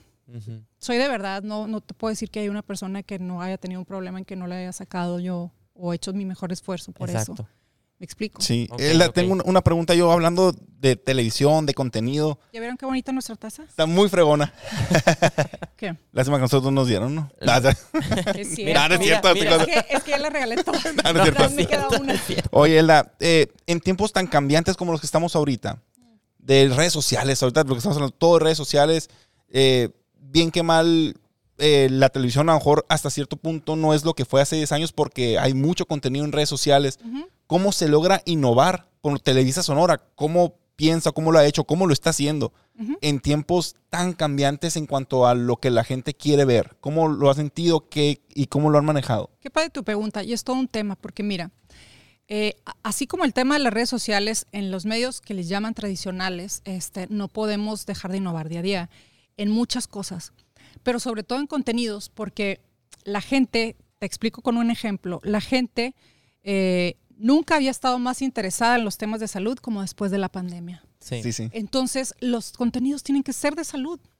La televisión venía en pique, creció en un 40% en pandemia a nivel, a nivel- en Estados Unidos. Nosotros incrementamos. Yo es cuando más trabajo he tenido, muchos estaban en home office y Sí. nosotros teníamos más trabajo porque nunca dejamos de transmitir. Órale, sí, sí. Y, y- y- eso lo contextualizo a clientes. jamás habíamos tenido hospitales, laboratorios, y ahora son de mis clientes principales. Órale, Porque sí, la sí, sí. gente cambió, la audiencia cambió. Entonces, si tú sigues haciendo lo mismo y no le das a la audiencia lo que les necesita, pero esa es también una labor de un directivo, estar viendo eh, desde el INEGI hasta los estudios de opinión, hasta, hasta cuáles son los principales problemas de la ciudad y todo. No puedes vivir en una burbuja. Sí. Eso es grande, un gran motor para los medios tradicionales versus las redes sociales, ¿no? Pero hoy en día ningún medio de comunicación tradicional, llámese televisión, radio, prensa, sobrevive sin ser pl- multiplataforma, porque es un Sí, sí, complemento. Cada estado de la República tiene un comportamiento diferente. La gente en Sonora ve televisión, más que usar redes sociales, aunque no lo Ah, sí. Órale, ¿a poco? Sí, porque simplemente por mucho, me lo acaban de, y no fue mío eh, el estudio, me lo acaban de enseñar hace unos, hace unos meses. Uno, porque son hábitos que regresan. Ok, sí, sí. La televisión este, unía a las familias. ¿Qué pasó en la pandemia? Hasta las clases eran por televisión y unía a las familias. Entonces, al unirse a las familias, pues se están viendo a los ojos, ¿no? Claro, había internet y demás, pero los niños tenían que tomar clases viendo. Entonces, tú te pones a ver cuánta gente en toda la República tiene una televisión en su casa. Por lo menos una. Sí, sí. sí. ¿Qué te gusta? Pues más de Hasta 90. los lugares más alejados sí. donde no hay internet, pero sí hay señal de televisión. Claro. Porque si hubieran señal de, tel- eh, de internet en toda la República, hubieran elegido dar las clases por internet Así es. y no, No por, por televisión. televisión, pues Eso exactamente. fue un mensaje que nadie vio. Y, pero que nosotros los que nos dedicamos a esto, sí. Si tú haces un estudio y le preguntas a la gente, ¿dónde te informas? Te dicen en televisión. ¿Sabes por qué? Porque hay un nombre y un apellido enfrente y hay una marca que te respalda lo Claro. que estás diciendo. Sí, sí, sí. Sí, y en, y, en, y en el tema de las plataformas digitales, que hay muchas muy buenas y que creo que, que muchas pueden estar encima de, de cualquier medio tradicional, como tú dices, tarde o temprano, eh, por eso yo, pues me hiciste la pregunta a la mujer más apasionada de la televisión, ¿no? siempre, siempre estoy estudiando los fenómenos porque así es. Más, menos, más, sí, sí, menos. claro. Pero quienes dicen que la televisión no, no funciona, pues yo lo veo con los clientes, ¿no? Nos dicen, cierto, yo soy un laboratorio y yo en Televisa Sonora, que tiene más del 58% de la audiencia, em, soy el rey. Y en Facebook estoy compitiendo con millones. Sí, sí. Y, y eso es muy claro, por eso los resultados dan a la vista, pero me complemento con redes sociales, por supuesto, porque no te puedes quedarse. Mis contenidos tienen que estar en redes sociales, pero ¿qué pasa? Nos restringen mucho en el tema de derechos. Ah, hay ¿a mucha, pro- hay mucha sí, programación que yo no puedo poner en Facebook. Hay mucha programación que yo no puedo poner en YouTube. Y, y sin embargo, este, por, por los ¿eso por qué derechos, de, mu- los Ah, por derechos de música y demás. Y eso nada más estamos sujetos los medios tradicionales. Es un tema, ¿eh? Porque Sí, las sí, sí, plataformas sí. digitales pueden poner La música que de. Luis Miguel todo el día y Sí, sí. nosotros No porque nada, me cae sí. un demandón mañana. Sí. ¿no? La- mira, voy a leerlo aquí, de hecho, textualmente. Va por ahí de la, de, de la pregunta que te hizo David. Mm. Eh, lo pusiste en tu perfil de LinkedIn, LinkedIn, no sé cómo se pronuncia. Ay, ¿qué dije? Que creo en la industria de los medios como un factor de cambio social, que urge ser encaminado hacia las nuevas audiencias, más despierta y más exigentes. Disfruto estar dentro de esa evolución, revolución, de la comunicación que al final del día nos indica que hoy nadie tenemos la fórmula completa ni única. Ahora, en este caso, que es lo que comentaste tú, como un medio de comunicación tan grande como lo es Televisa, ¿cómo puede impactar de esta forma? Yo soy una fiel creyente del periodismo social, del que ayuda a la gente, del que tú como medio seas el puente entre el problema y la solución.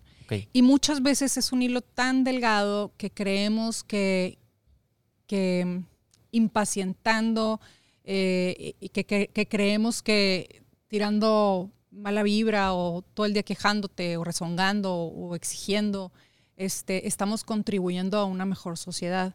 Y yo creo que estamos alcanzando en los últimos años unos, unos niveles tan duros de, de eh, desinterés social por las buenas causas, por la gente necesitada. Nadie nos, nos, nos interesamos en ver las necesidades de la gente. Aquí el, el medio, te, te pongo ejemplo, este, claro, son cosas que yo no subo en mis redes sociales porque a todos nos sirve, pero han llegado mamás de, Bacadewach y, y demás. Oye, mi niño necesita un trasplante de Trasplante. ojos, siete años tiene y no va a ver. Y, hey, vámonos. Sí, sí. Movilizar a todo el Claro, pueblo. claro. Oye, ese niño a la semana con el voluntariado de tal hospital y una llamada mía, oye, el productor, salga la historia, vengan todo. Juntamos para operar a ese niño, se operó ese niño, volvió a ver a ese niño, al cabo de unos meses vino a entregarnos unas paletas y yo estaba... Órale. Qué fregón. Todo ha valido la pena, qué ching, Sí. fregón. Sí, sí. No se puede decir malas palabras, ¿verdad? No, sí. Adelante, no, no, adelante. No, no, no, no voy a decir, no, mamá,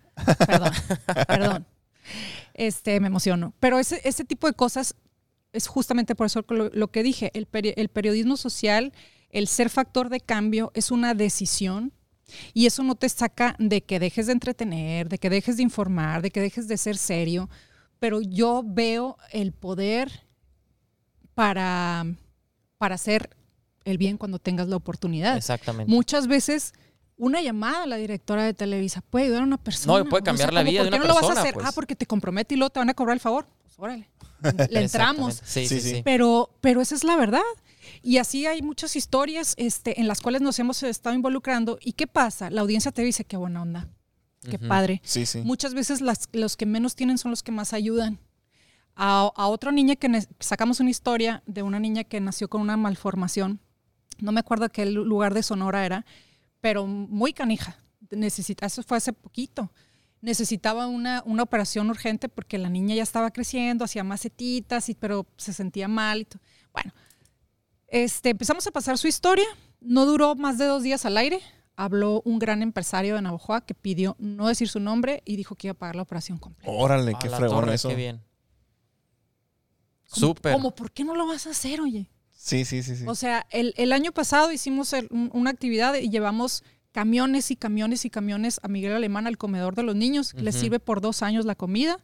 Les habían robado una tele, lo sacamos y llegó una familia completa con una tele nueva a decir, los niños acá, Ok. todos, todos derrotados. acá. Todos tristes. Todos tristes y dijeron, eh, nos quitamos la televisión de la sala para llevárselos a los Para niños de Miguel. Alemán. Llegó una pareja que habían perdido su, su zapatería en pandemia y traían un literal un camioncito lleno de, de zapatos de niños. Y dijeron, este, yo no voy a volver a abrir mi tienda, llévenselos. Para repartirlos allá. Llegamos con dos camiones enormes, con zapatos, con comida, con, con todo. O sea, ese es el valor del medio. Y sí nos, y, y- y hay muchas cosas en las que son nuestra responsabilidad, la, la economía, este, el tener una sociedad más consciente, como te digo, más despiertas, ya no los engañas.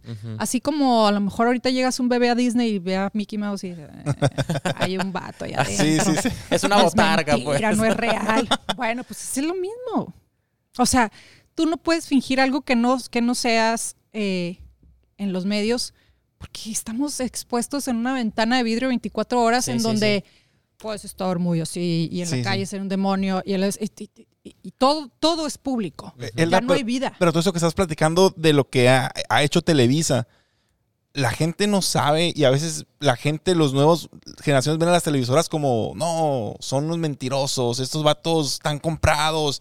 ¿Cómo luchas contra ese estigma, se puede Mira, qué decir? chistoso. Yo lo hago, eh, yo lo hago cara a cara. Cuando yo hablo mucho con estudiantes, a mí me encanta. Justamente acabo de estar en Veracruz. Sí, vimos. De hecho, es una, traigo preguntas ahí ¿Sí? de Invencible, claro que ah, sí. qué Sí, sí. padre.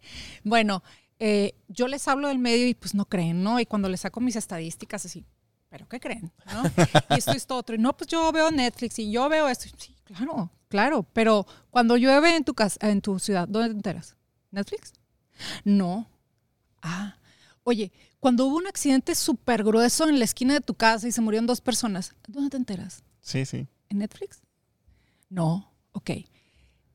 La proximidad de la belleza a la televisora local, que es lo que a mí me, me fascina. Si algún día me proponen irme a trabajar ne- a, nivel nacional, me va a doler, no digo que no, pero me va a doler mucho dejar la televisión local porque creo en su grandeza. Órale. Nosotros tenemos programas aquí, noticieros que se ven mucho más que los noticieros nacionales. ¿Por qué? Porque la gente busca la información.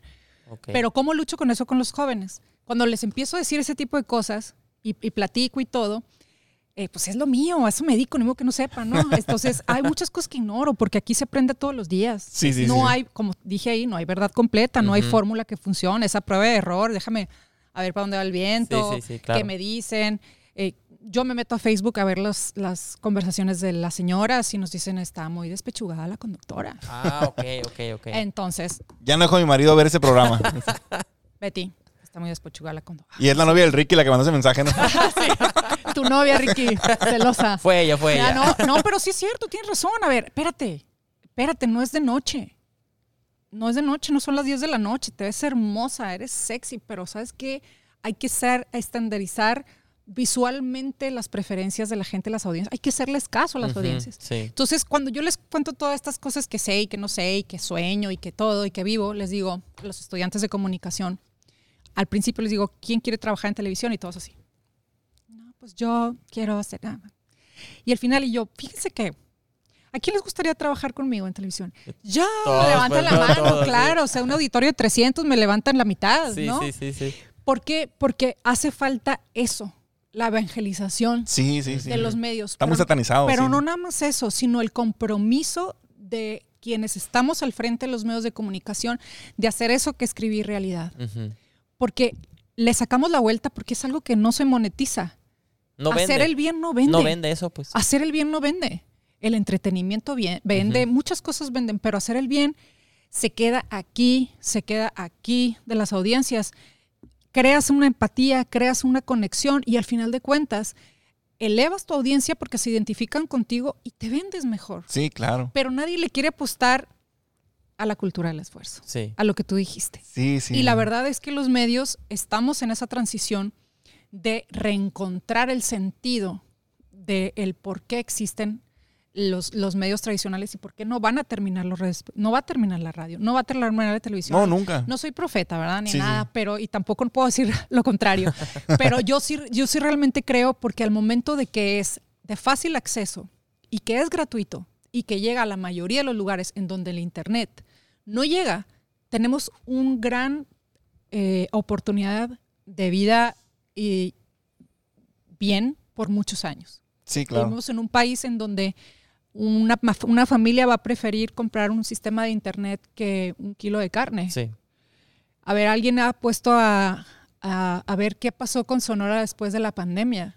¿Cuánto aumentamos en 38% los pobres en Sonora? Eh, Órale. cómo empezaron a bajar las suscrip- suscripciones de Netflix y de que ahora creo que Disney Plus está mejor eh, y cómo empezaron a, a bajar las suscripciones de, de los de cable de sistemas de cable Sí, sí. pues por lo mismo O sea, estamos estamos en un país bien necesitado estamos en, en- en un país o sea en donde Sonora esto no lo digo yo lo dice el INEGI ya pone a las amas de casa como parte de la actividad productiva Órale. no de la población. De la actividad sí, productiva sí, sí. son 45% mujeres. El empresariado en Sonora creo que es el 6 o el 7%. Les voy a pasar la lámina para no... Sí. Pero hay más burócratas, hay más porcentaje de la gente de actividad productiva, que creo que es el 11%, si no me equivoco, un Ujú. poquito más, que empresarios Órale. en Sonora. Eh, después hay este, un 11% de estudiantes, a- algo así, ¿no? Pero lo que te quiero decir es, para crear contenidos, yo no voy a crear contenidos iguales aquí que en Nuevo León, Sí, claro. Sí, Tienes sí. muy ni particular en de la zona. Veracruz, Mm. ni en Oaxaca, y esa es la divinidad de la televisora local.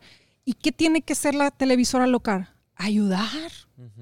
Si estás viendo que es- no está el horno para bollos y a ti te ve todo mundo, y a ti te ve todo mundo y tienes el poder de decir, señora, le presento esta historia. Esta niña no es feliz, se siente triste, tiene una deformación en su carita, está haciendo su esfuerzo, mire, vende macetitas, aquí encendamos en pequeño.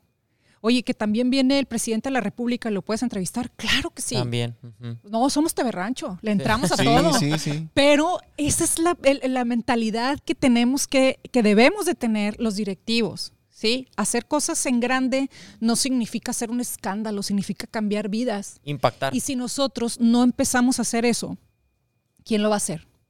Los gobiernos cambian cada tres años en los municipios. Sí, en es. los estados cambian seis. Y luego lo que duran peleándose unos con otros, Sí, sí, los sí, medios sí. estamos en medios de esa pirámide, de los de arriba y de los de abajo. Ándale, ¿Quién sí. está mediando la discusión? ¿Quién está mediando la conversación? ¿Quién está este, eh, educando a las audiencias? ¿Quién? Es, es un chorro de responsabilidad, oigan, de Sí, verdad. sí, sí. Nunca había dicho esto públicamente. No, no, no, Pero, es que sí. Este, pero pues sí, es una realidad. Y fíjate que yo creo, Elda, eh, para concluir este tema que dices, que cada vez la gente necesita más este tipo de, claro que historias, ¿verdad? Pero siento que se va cansando la gente de toda la falsedad que se ve en redes sociales, pues, ¿no? Entonces muchas veces necesitan esa buena dosis de realidad, como lo estábamos comentando ahorita, que se puede ver en los medios este, de televisión regional o local, digamos, pues, ¿no? El respaldo que te da una marca de un medio tradicional, este, es importante para en materia de credibilidad para la gente, porque cualquiera de mis, de mis conductores o de mis contenidos la riega, porque también pues, somos seres humanos, Sí, claro, no somos sí. robots, lo que sea, y yo respondo. Yo respondo como empresa, yo respondo como directora. Y cuando pasan el tema de, de- de- de los, digamos, comunicación independiente, pues no, no, hay, no hay algo que te respalde y que no quiero, no quiero decir que esté mal ni que esté bien, simplemente es diferente. La gente empieza a creer en otras cosas que antes no creía. ¿Sí me explico? Sí, sí. Porque además la televisión, salvo cuando está en plataformas digitales, pero la televisión en sí es de una sola vía y no da pie a ese repudio social y ese hate que te, que te da el tema de las que desvirtúa y desvía muchas veces las conversaciones importantes y el sentido Así real Sí, sí. Totalmente. del mensaje que estás viendo porque lo estás demeritando desde con un meme hasta con un con, eh, con un comentario de hate Sí, sí. hasta bueno esa loca que ay sí se cree mucho no sí, Sí. sí, no, es, es- es ridícula ya está vieja este, ya no estés hablando de eso es- y, y la gente se pierde por el Sí, morbo, sí, por, sí, por sí. la cura, por- porque está padre, yo también lo hago, tú lo haces, tú lo haces. Y en realidad todos nos metemos y nos sumergimos en esa superficialidad. El, el ser superfluo es lo de hoy porque no te compromete ni, Sí, en una, sí. ni en una relación, ni en un trabajo, porque, ah, sí, yo vi todo y, y muy valientes en redes sociales te puedo decir, oye, tú, Ricky, Betty, ¿no? Ajá. Y te ve de frente y, hola. Sí, sí, sí, claro, sí. porque estar, hablar detrás de una red social Es muy fácil. Es sí. muy Sí, fácil, claro. ¿no? Entonces, este, esa es parte de esa evolución de la, de la comunicación en la que somos parte y que tenemos que trabajar en conjunto con las nuevas plataformas. Así es. Tan es así que Televisa se fusiona con Univisión. Tan es así que estamos compartiendo contenidos. Tan es así que hace la plataforma VIX, que es la plataforma VIX, la, aca- la acaban de lanzar, este, con la mayor biblioteca de contenidos de solamente 100% español de habla, de español, en habla hispana, eh, y que ya está en casi todo el mundo y Órale. que tiene la biblioteca digital más grande de Latinoamérica, ¿no? Y del mundo en español. Es, es parte de, de- de la globalización, Sí, sí, sí. de, de- Oye, de Elda, todo esto. y, ¿no? y, por ejemplo, una pregunta que traemos, que la quiero hacer tanto para Televisa como para ti. Eh, todos tenemos que tener un diferenciador en lo que hacemos, ¿no? Para sobresalir de entre la competencia. ¿Cuál es el diferenciador de Elda Molina que la hizo que sobresaliera de entre tanta gente para llegar a donde está ahorita? ¿Y cuál es el diferenciador de Televisa Sonora ante todos los medios, tanto de regionales como digitales? O sea, ¿qué crees tú que es el diferenciador que tienen ustedes? ¿Por cuál empiezo? ¿Por mí Por o ti. por, por mí? Fíjate que me, me preguntan mucho eso y nunca sé qué contestar. Y creo que cada vez contesto diferente, pero los sigo quemando cinta. O sea, bien, lo bien. sigo pensando. Pero yo creo que siempre llego a la misma conclusión que hablamos desde que empezamos a platicar en el inicio de este podcast. Yo soy muy soñadora y no me sé rajar. Y he tenido muchas pruebas este, muy fuertes en la vida que me, que me han hecho pensar, pero nunca decidir en rajarme en mis ideales y en mis metas.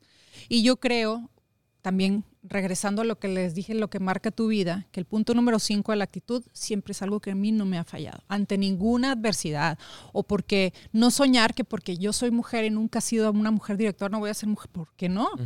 ¿Sabes? Sí. Entonces, esa diferenci- diferenciación ante gente este, que toma decisiones importantes, ante dueños de medios de comunicación, para mí ha sido una ventaja el, el que siempre estoy dispuesta a aprender.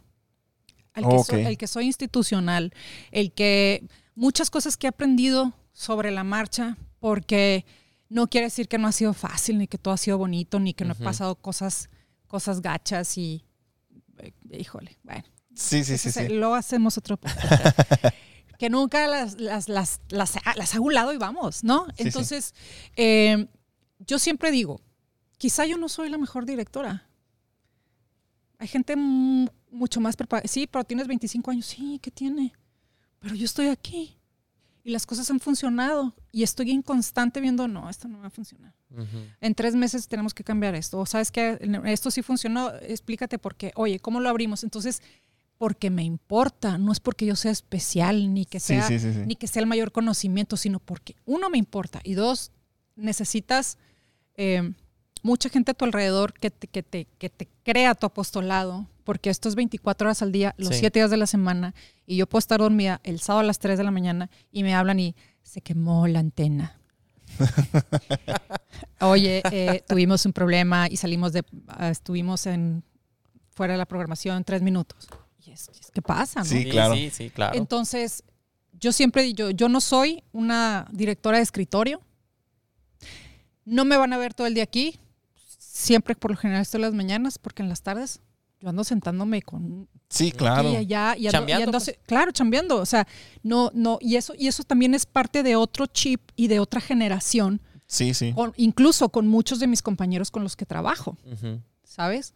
Entonces, siempre, siempre estoy buscando eso, pues se puede hacer una diferenciación. Ahora, en cuanto al tema de Televisa Sonora, la diferenciación contra, con otros medios, dices, Sí, y en- sí, sí. Tanto digitales como regionales de televisión. O sea, ¿cuál es lo que diferencia a Televisa Sonora? Eh, pues hay muchas cosas, pero el, el- el tema de la marca pesa mucho, ¿sí? Porque no es una marca nueva. ¿no? De más de 50 años Televisa acá, por un lado. Por otro lado es, eh, obviamente, la imagen, porque, digo, siendo muy fríos, este, la imagen se ve mucho más bonita, la de Televisa Sonora, que por no mencionar otras televisoras. Sí, sí, sí. Tampoco de eso se trata. Pero es el tema tecnológico, porque si tú estás viendo algo que te resulta a tu vista más moderno y más actual, pues estás conectando más que si Sí, ves sí. que, es- que es algo mal producido, mal iluminado. O sea, yo les digo aquí a los chicos que están con nosotros, eh, ¿por qué teníamos una grúa guardada en la bodega? Saquen la grúa. No se usaba esa grúa. Órale. Póngala a chambear, pues, ¿no? Pónganle a chambear esa grúa. Aquí están, mira, moviendo la cabeza todos. Entonces yo llego el primer día y yo, llévenme a la bodega. Quiero ver qué hay. O sea, no, no dijo, Primer la, día como no dijo la directora. tráigame un cafecito. Ah, sí, sí. No, hombre, me puse tenis, todo, vamos a la bodega. y Nadie me dice licenciada y todo cool. A ver, vamos a ver qué hay. Y yo, wow, esa grúa no la tiene nadie en Sonora, aquí sí saben, ¿no? Tiene tres medidas, una no sé qué, no sé qué, no sé qué. Es que no cabe en el estudio, sí cabe en el estudio. Es que no la saben operar, enséñenles. Es que las tomas, porque hagámoslo. Y de repente, o sea, tú veas a los noticieros, a los programas, primer mundo, pues. Sí, claro. Como les dije, ¿por qué nos vamos a quedar de rancho si podemos Sí, ser sí, De sí. berracho. o sea, el- el- y, no, y no lo digo en forma despectiva. No, la verdad Sí, es que sí, aquí sí. la gente es súper talentosa. Sí, todo sí, esto sí. eso es el staff, este, los productores y todo, pero el tema del sello de Televisa, la, la marca PESA, es una, es una empresa en constante movimiento tecnológico. Eh, y, y- y aunque las televisoras regionales nos faltan muchas cosas que no, ten- que no tienen la televisión este, nacional, tal como capacitaciones, como a lo mejor la tecnología de punta o presupuesto para hacer las megas sí, producciones claro. y todo, aquí lo que sale adelante es el ingenio. O sea, es el ingenio. Cuando, cuando yo propuse el quechilo, Sonora, este, allá los jefes me dijeron, "Uy, ¿cuánto te va a costar? O sea, porque estás hablando de una temporada de cuatro meses, ir a 14 ciudades, llevar a un crew de 30 personas. Sí, sí. Y yo, ah, no, voy, Tanto. no voy a decir, no voy a decir. La verdad es que me costaría tanto. Podemos vender una grúa que no se usa, dijiste. Sí, de hecho, ahí tengo. Este, eh, pero la verdad no, no, no voy a gastar ni el 30% de lo que estoy presupuestando porque ya todo lo conseguí. Pero ¿cómo? Pues hazlo. ¿Por qué me van a decir que no? Entonces, no queremos, no que- queremos todo fácil. Entonces, siempre estoy tomando esos riesgos y yo creo que es una diferenciación. Este, hoy en día, la gente ve cosas por temporadas. Ve la serie de Netflix, Sí, sí. Ve la- ¿no? Y a veces dices, ¿cuántos son nueve capítulos? Padrísimo, me los echo de volada. Sí, sí, el fin de semana me los aventé Oye, pues, pero ¿no? cuando son 40, yo, ay, no, no. ¿sí o no? Sí, Sí, sí, sí, sí. Las, definitivamente. las temporadas y todo. Bueno, hay que ver lo que funciona en esas plataformas y hacerlo igual. Voy a hacer un programa de cuatro meses. Son 17 puntos. Mira, este loco está allá, este loco está allá. Oye, turismo, necesitamos resurgirlo el local porque la gente sigue viajando y te, y te- y te llevas como medios, sí, la violencia y la inseguridad que está en todo el país y que, by the way, no termina con el turismo y que, por cierto, hay negocios muriéndose de hambre y tú decides gastar tu dinero en los cabos Sí, sí. para ir a ver delfines cuando los tienes aquí y tus hijos se van a divertir igual y vas a gastar 30 veces menos. Sí, sí. Pero no queremos mostrar eso. ¿Por qué? Porque nosotros mismos nos ponemos a ver, mi responsabilidad como medio de comunicación es también este, detonar la economía, porque ellos son los que me compran. Sí. Sí, ¿Cómo claro. voy a dejar morir los negocios? Y te estoy diciendo que la gente los está viendo. Oye, el tema de más específico de la inseguridad, el tema de... Pues no es mi obligación. Ahí está la autoridad. Y yo te voy a informar si lo están haciendo o no lo están haciendo. Y yo te- pero, a ver, ah, bueno, entonces nos quedamos todos inseguros en nuestra casa, no producimos, sí, que cierren sí. mi restaurante, que cierren mi esto. Eh, ¿ese es el, eso es- ¿Esa es la actitud que tenemos que tener como medio? ¿O qué? ¿Qué debemos de hacer?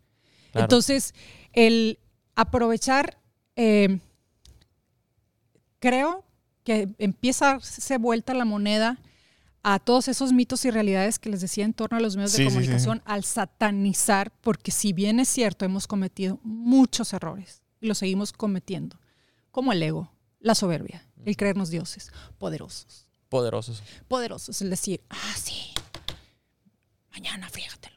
Sí, sí, sí. sí. Ese Sí. tipo de- La gente cambió, los medios hemos cambiado, tenemos que cambiar. A ver, una dosisitas de humildad, Sí, ¿sabes? sí, sí, sí. O sea, eh, porque también la gente te cambia. Entonces, hay muchas, hay muchas cosas en que les he, yo a, a conductores, a gente, pues hay que bajar tres rayas a, a ese sentido, porque yo tengo varios dichos de que la tele, y lo viví desde muy chiquita, la tele te endiosa. La tele, Sí, sí, me imagino. la tele hace guapos a los feos. Sí, sí, sí, sí. La tele hace ricos a los pobres. La tele, eh, antes, ya no. Aquí tiene a veces más pegue un, un, un, un- un chavo que no es muy guapo, pero que es bien natural. Sí, buena sí, onda, sí, y, claro. Ay, lo ves Yo, llegar ahí. yo creo que son los cambios Oye, también que ha tenido. No voy a mencionar a los conductores para que no se sientan para que no se mal. agüiten. Pero lo, lo ven en la calle. Ay, qué lindo, me encantó cuando dijiste eso. Entonces, la tele es mágica. Sí, sí, sí. Sí. hay que saber hacer tele. Y en ese sentido, lo que tú leíste en, en mi perfil de. LinkedIn, pues no hay la fórmula perfecta, es estarlo descubriendo. Pero esa conversación nace de que la gente ya ve periodos cortos en programas, entonces es lo que estoy intentando. Hay que evolucionar y adaptarse y a los eso es la ¿no? diferenciación que te da el tener apoyo, el respaldo de una marca, de una empresa Tan, tan, grande como lo es importante, Televisa. no nada más en México, sino en toda Latinoamérica y ahora en el mundo, en el que crean en ti. No quiere decir que no piquemos piedra como Miguel Sí, Ángel, sí. porque no creen en Sí, ti claro. siempre. ¿eh? O sea, aquí lo único que para creer en ti son los resultados.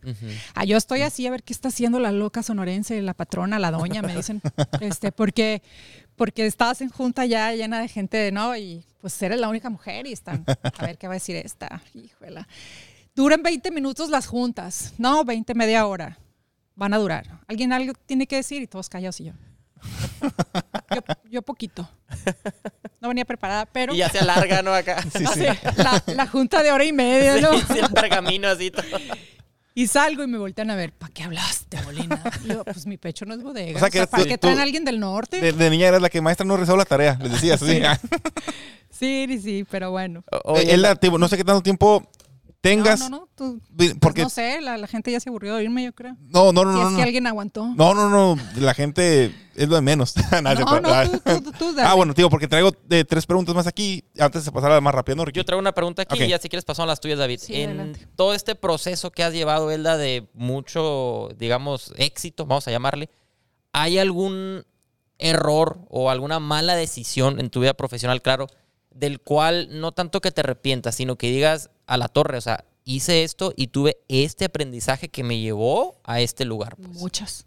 ¿Tienes alguno que pudieras supuesto. compartir que tú digas, este fue el que, pum, o sea, un parteaguas, digamos? Sí, eh, para empezar, eh, el creer en las personas incorrectas. Cuando, cuando tú estás aquí y no, no tienes este afilado el colmillo, crees en muchas cosas y, es, y el estar al aire es una exposición muy fuerte en la que tú dices algo y se le dan las manos. Ujú. Te lo pueden pedir Sí, y sí. tú lo haces, pero cuando lo haces y cae la bronca sobre ti es, "Ah, fue la periodista. Sí, tú lo dijiste. Sí, sí. Y en ese sentido, sí, una, una, una vez me pasó y me arrepentí mucho de, de, de algo que, que, pues no que tuve que hacer, sino que acepté hacer, porque no era obligación en el sentido de, la verdad no era ni tan grave, ni, ni- ni era cosa, pero, pero no me fue bien en el sentido porque dejé de ser yo, ¿no? Entonces, eh, estaba muy, pues empecé a los 19 años, ¿qué puedes saber? Muy verde, como dicen, pues. Muy verde, muy bebé. Entonces, eh, lo peor es no tener el, el conocimiento y la madurez de lo que estás haciendo este, y sujetarte a un guion. Yo siempre les digo, híjole, yo leí prompter mucho tiempo hasta que me harté porque aunque yo redactaba, yo no estaba hablándote y no estaba conectando porque estaba el presidente de la República del de, el de, hoy en la mañanera, Andrés Manuel López Obrador, dijo que no sé qué tanto, que no sé qué tanto. Entonces, te, llegaba un momento en que yo misma me hartaba de mi voz. Claro, Imagínate estar dos horas y media al aire, hasta que... Sí, sí, sí. Si yo lo hice, ya me sale la información, la voy a platicar. ¿No? Y te dejas, y te dejas. Y yo me, me- de eso me arrepiento mucho, de haberme guiado y no ha- haberme tardado mucho tiempo Sí, en sí. ser yo. Órale.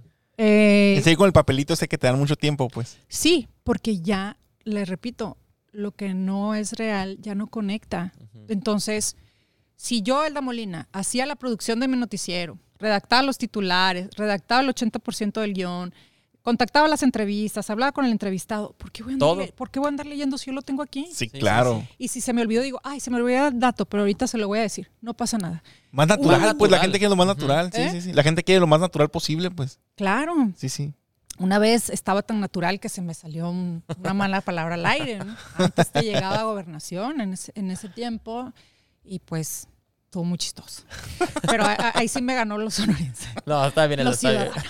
como dijo un gobernador. O- Oye, Elda, y otra pregunta que traía yo es, ahorita en, en- en la etapa en la que estamos, la gente piensa que una persona exitosa es el que trae el mejor carro, es el que tiene esta empresa, es el que gana tanto, es el que tiene esta casa, pero eso no es el éxito, pues. ¿Qué es para Elda Molina el éxito? Pues para mucha gente es el éxito eso y es respetable, ¿no? Sí, sí, sí, Porque En, se- en- en realidad este, la gente que, que pone en paralelo el éxito con las cosas materiales, pues alguna vez puede quedarse sin ese éxito muy rápido. Se te quema tu casa y ya no es, se te quema tu carro y no es, o sea, en realidad, este, para mí el, éxito es, tengo mucho tiempo ligándolo con la paz.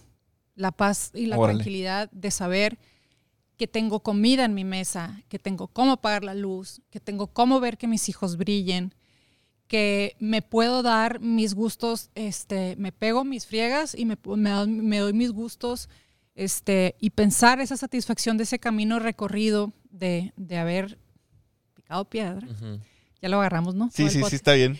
Eh, y, y el, y el poder darme mis gustos y conocer y, y poder de vez en cuando viajar y conocer otras culturas y otras gentes. Para mí el éxito, todo eso es la paz. Yo no busco, yo busco hacer- eh, conectar el éxito con, con una felicidad real, no permanente. Para mí la felicidad Órale. son momentos. Qué interesante. Sí, son momentos en los que, en los que también tú decides ser feliz. Este, si estás enfocándote nada más en lo que te falta o en lo que no tienes, no eres feliz y no tienes éxito. O sea, el- el- la palabra éxito siempre lo, lo ligamos con puestos, con... Con cosas materiales Pero el puesto también. no es mío, oigan. Ok, yo no soy la dueña de esto. Yo soy, yo soy un instrumento, yo soy una Sí, sí. piecita. Yo no soy el Molina, no soy la directora, no soy un puesto, no soy un reconocimiento.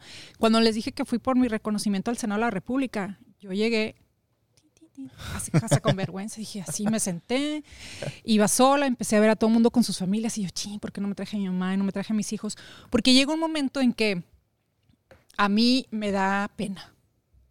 Porque no, esa no soy yo. Me, me gusta, Sí, claro sí, que me gusta. Y me decían mis amigos periodistas aquí, ¿puedo sacar la nota? Y yo, híjole, no, qué pena. ¿Te puedo entrevistar? No, no. Como chera, pues. Sí, sí, el pueblo, claro, el pueblo claro. es el pueblo. Te El pueblo te- no te deja, te persigue hasta el final. Este, pero vas creciendo y vas diciendo, bueno, esto puede ser inspiración para otras morras. Definitivamente. Esto puede ser inspiración para, para otras, no nada más morras, para, para chavos que no están en la cultura del esfuerzo y que dicen, oye, es imposible, ¿no? Pues todas las propuestas indecorosas que debes haber tenido para llegar a un puesto tan alto en Televisa. Hay muchas personas que sí, hay otras personas que no, pero estamos satanizando todo, todo Claro. el tiempo, sí, sí, ¿no? sí, sí. Entonces, el éxito es para mí eh, proporcional a la paz que tenga en ese momento. Sé lo que es no tener paz. Sí, sé sí. lo que no es tener tranquilidad, sé lo que no es tener comida tu- en tu mesa, sé lo que no es tener un techo propio, sé lo que son mudanzas. 27 mudanzas llevo en mi vida. Órale, son friego. 27. La torre. Entonces, Sí, sí. sé lo que es cuando, cuando tienes tranquilidad, tienes paz, tienes éxito para mí. Qué fregón. ¿Sabes que ahorita Muy que dices de que la felicidad es momentos? Hay una frase en una película de, de Will Smith eh, que dice, la vida, eh, perdón, sí, la vida no se mide en los, por las veces que respiras, sino por los momentos que te dejan sin aliento, ¿no? Y pues eso que dices de que el- es, la felicidad son momentos, pues La verdad, sí. Y, y- y sabes qué, aunque digan, no, pues si, si lo tenía que decir una mujer, en el día puede ser muy infeliz y también puede ser muy feliz en el día. claro, sí, sí. Oye, tu vida puede cambiar este, en, en cual- en cualquier momento, en cualquier segundo, porque, eh, pero, pero al final de cuentas es una decisión, pues, ¿no? Este, y, y- y a mí es un tema que yo ahondo mucho y luego lo, lo- lo decimos más a detalle, porque el tema del éxito es un concepto mal entendido, pero tiene mucho que ver con todos los cinco puntos que les dije al principio de lo que marca tu vida. Si tú naciste en un entorno en donde te manipulaban, en donde te condicionaban los, lo- los cosas materiales, lo que tú tuvieras, en donde, pues, obviamente Sí, no. Claro. puedes culpar a una persona que es millonario y que tiene mucho éxito y que para él sus millones son el éxito. A todo dar. ¿Eso te hace feliz? Fregón, Bien por ti. Sí, sí. No, pues bueno, entonces el, el éxito es, yo creo que es algo muy individual. Sí, y también pasa que eh, al momento de estar como que viendo si soy exitoso o no, tratamos, bueno, no tratamos, nos, ¿cómo se dice? O sea, nos vemos a los demás y empezamos como que a comparar la posición que tiene esa persona con la posición que tengo yo. Y eso hace que nos frustremos mucho y creemos que no tenemos éxito, pero porque como tú dices, a lo mejor para él el dinero es el éxito, pero a lo mejor para él la, la paz emocional es el éxito. No puedes comparar una cosa con la otra, pues, ¿no? Sí, pero lo cierto es que no estamos mucho acostumbrados por la sociedad en que vivimos a ver mujeres con éxito. Sí, eso sí. sin juzgarlas o, o- o- o tratar de adivinar por qué tienen éxito. Sí, sí, sí, sí. Como si fuera, este, no estamos acostumbrados. No estamos acostumbrados en mujeres posiciones en la política, en las empresas, incluso en diferentes instituciones, tomando decisiones. No estamos acostumbrados. Y hay gente a la, a que, a la que los incomoda eso, ¿no? Claro, hay gente sí. que los incomoda y hay gente que nunca te va a ver este, por lo que realmente eh, eres. Eres, ¿no? y, y- y- y eso te crea un- una serie de cosas bien fuertes y sacrificios como mujer, ¿eh? Sí, claro. Porque yo doy miedo. Ah, lo Impones, sé. pues, no, sí, sí, no, sí. me lo han dicho y yo, Sí. neta, por un puesto.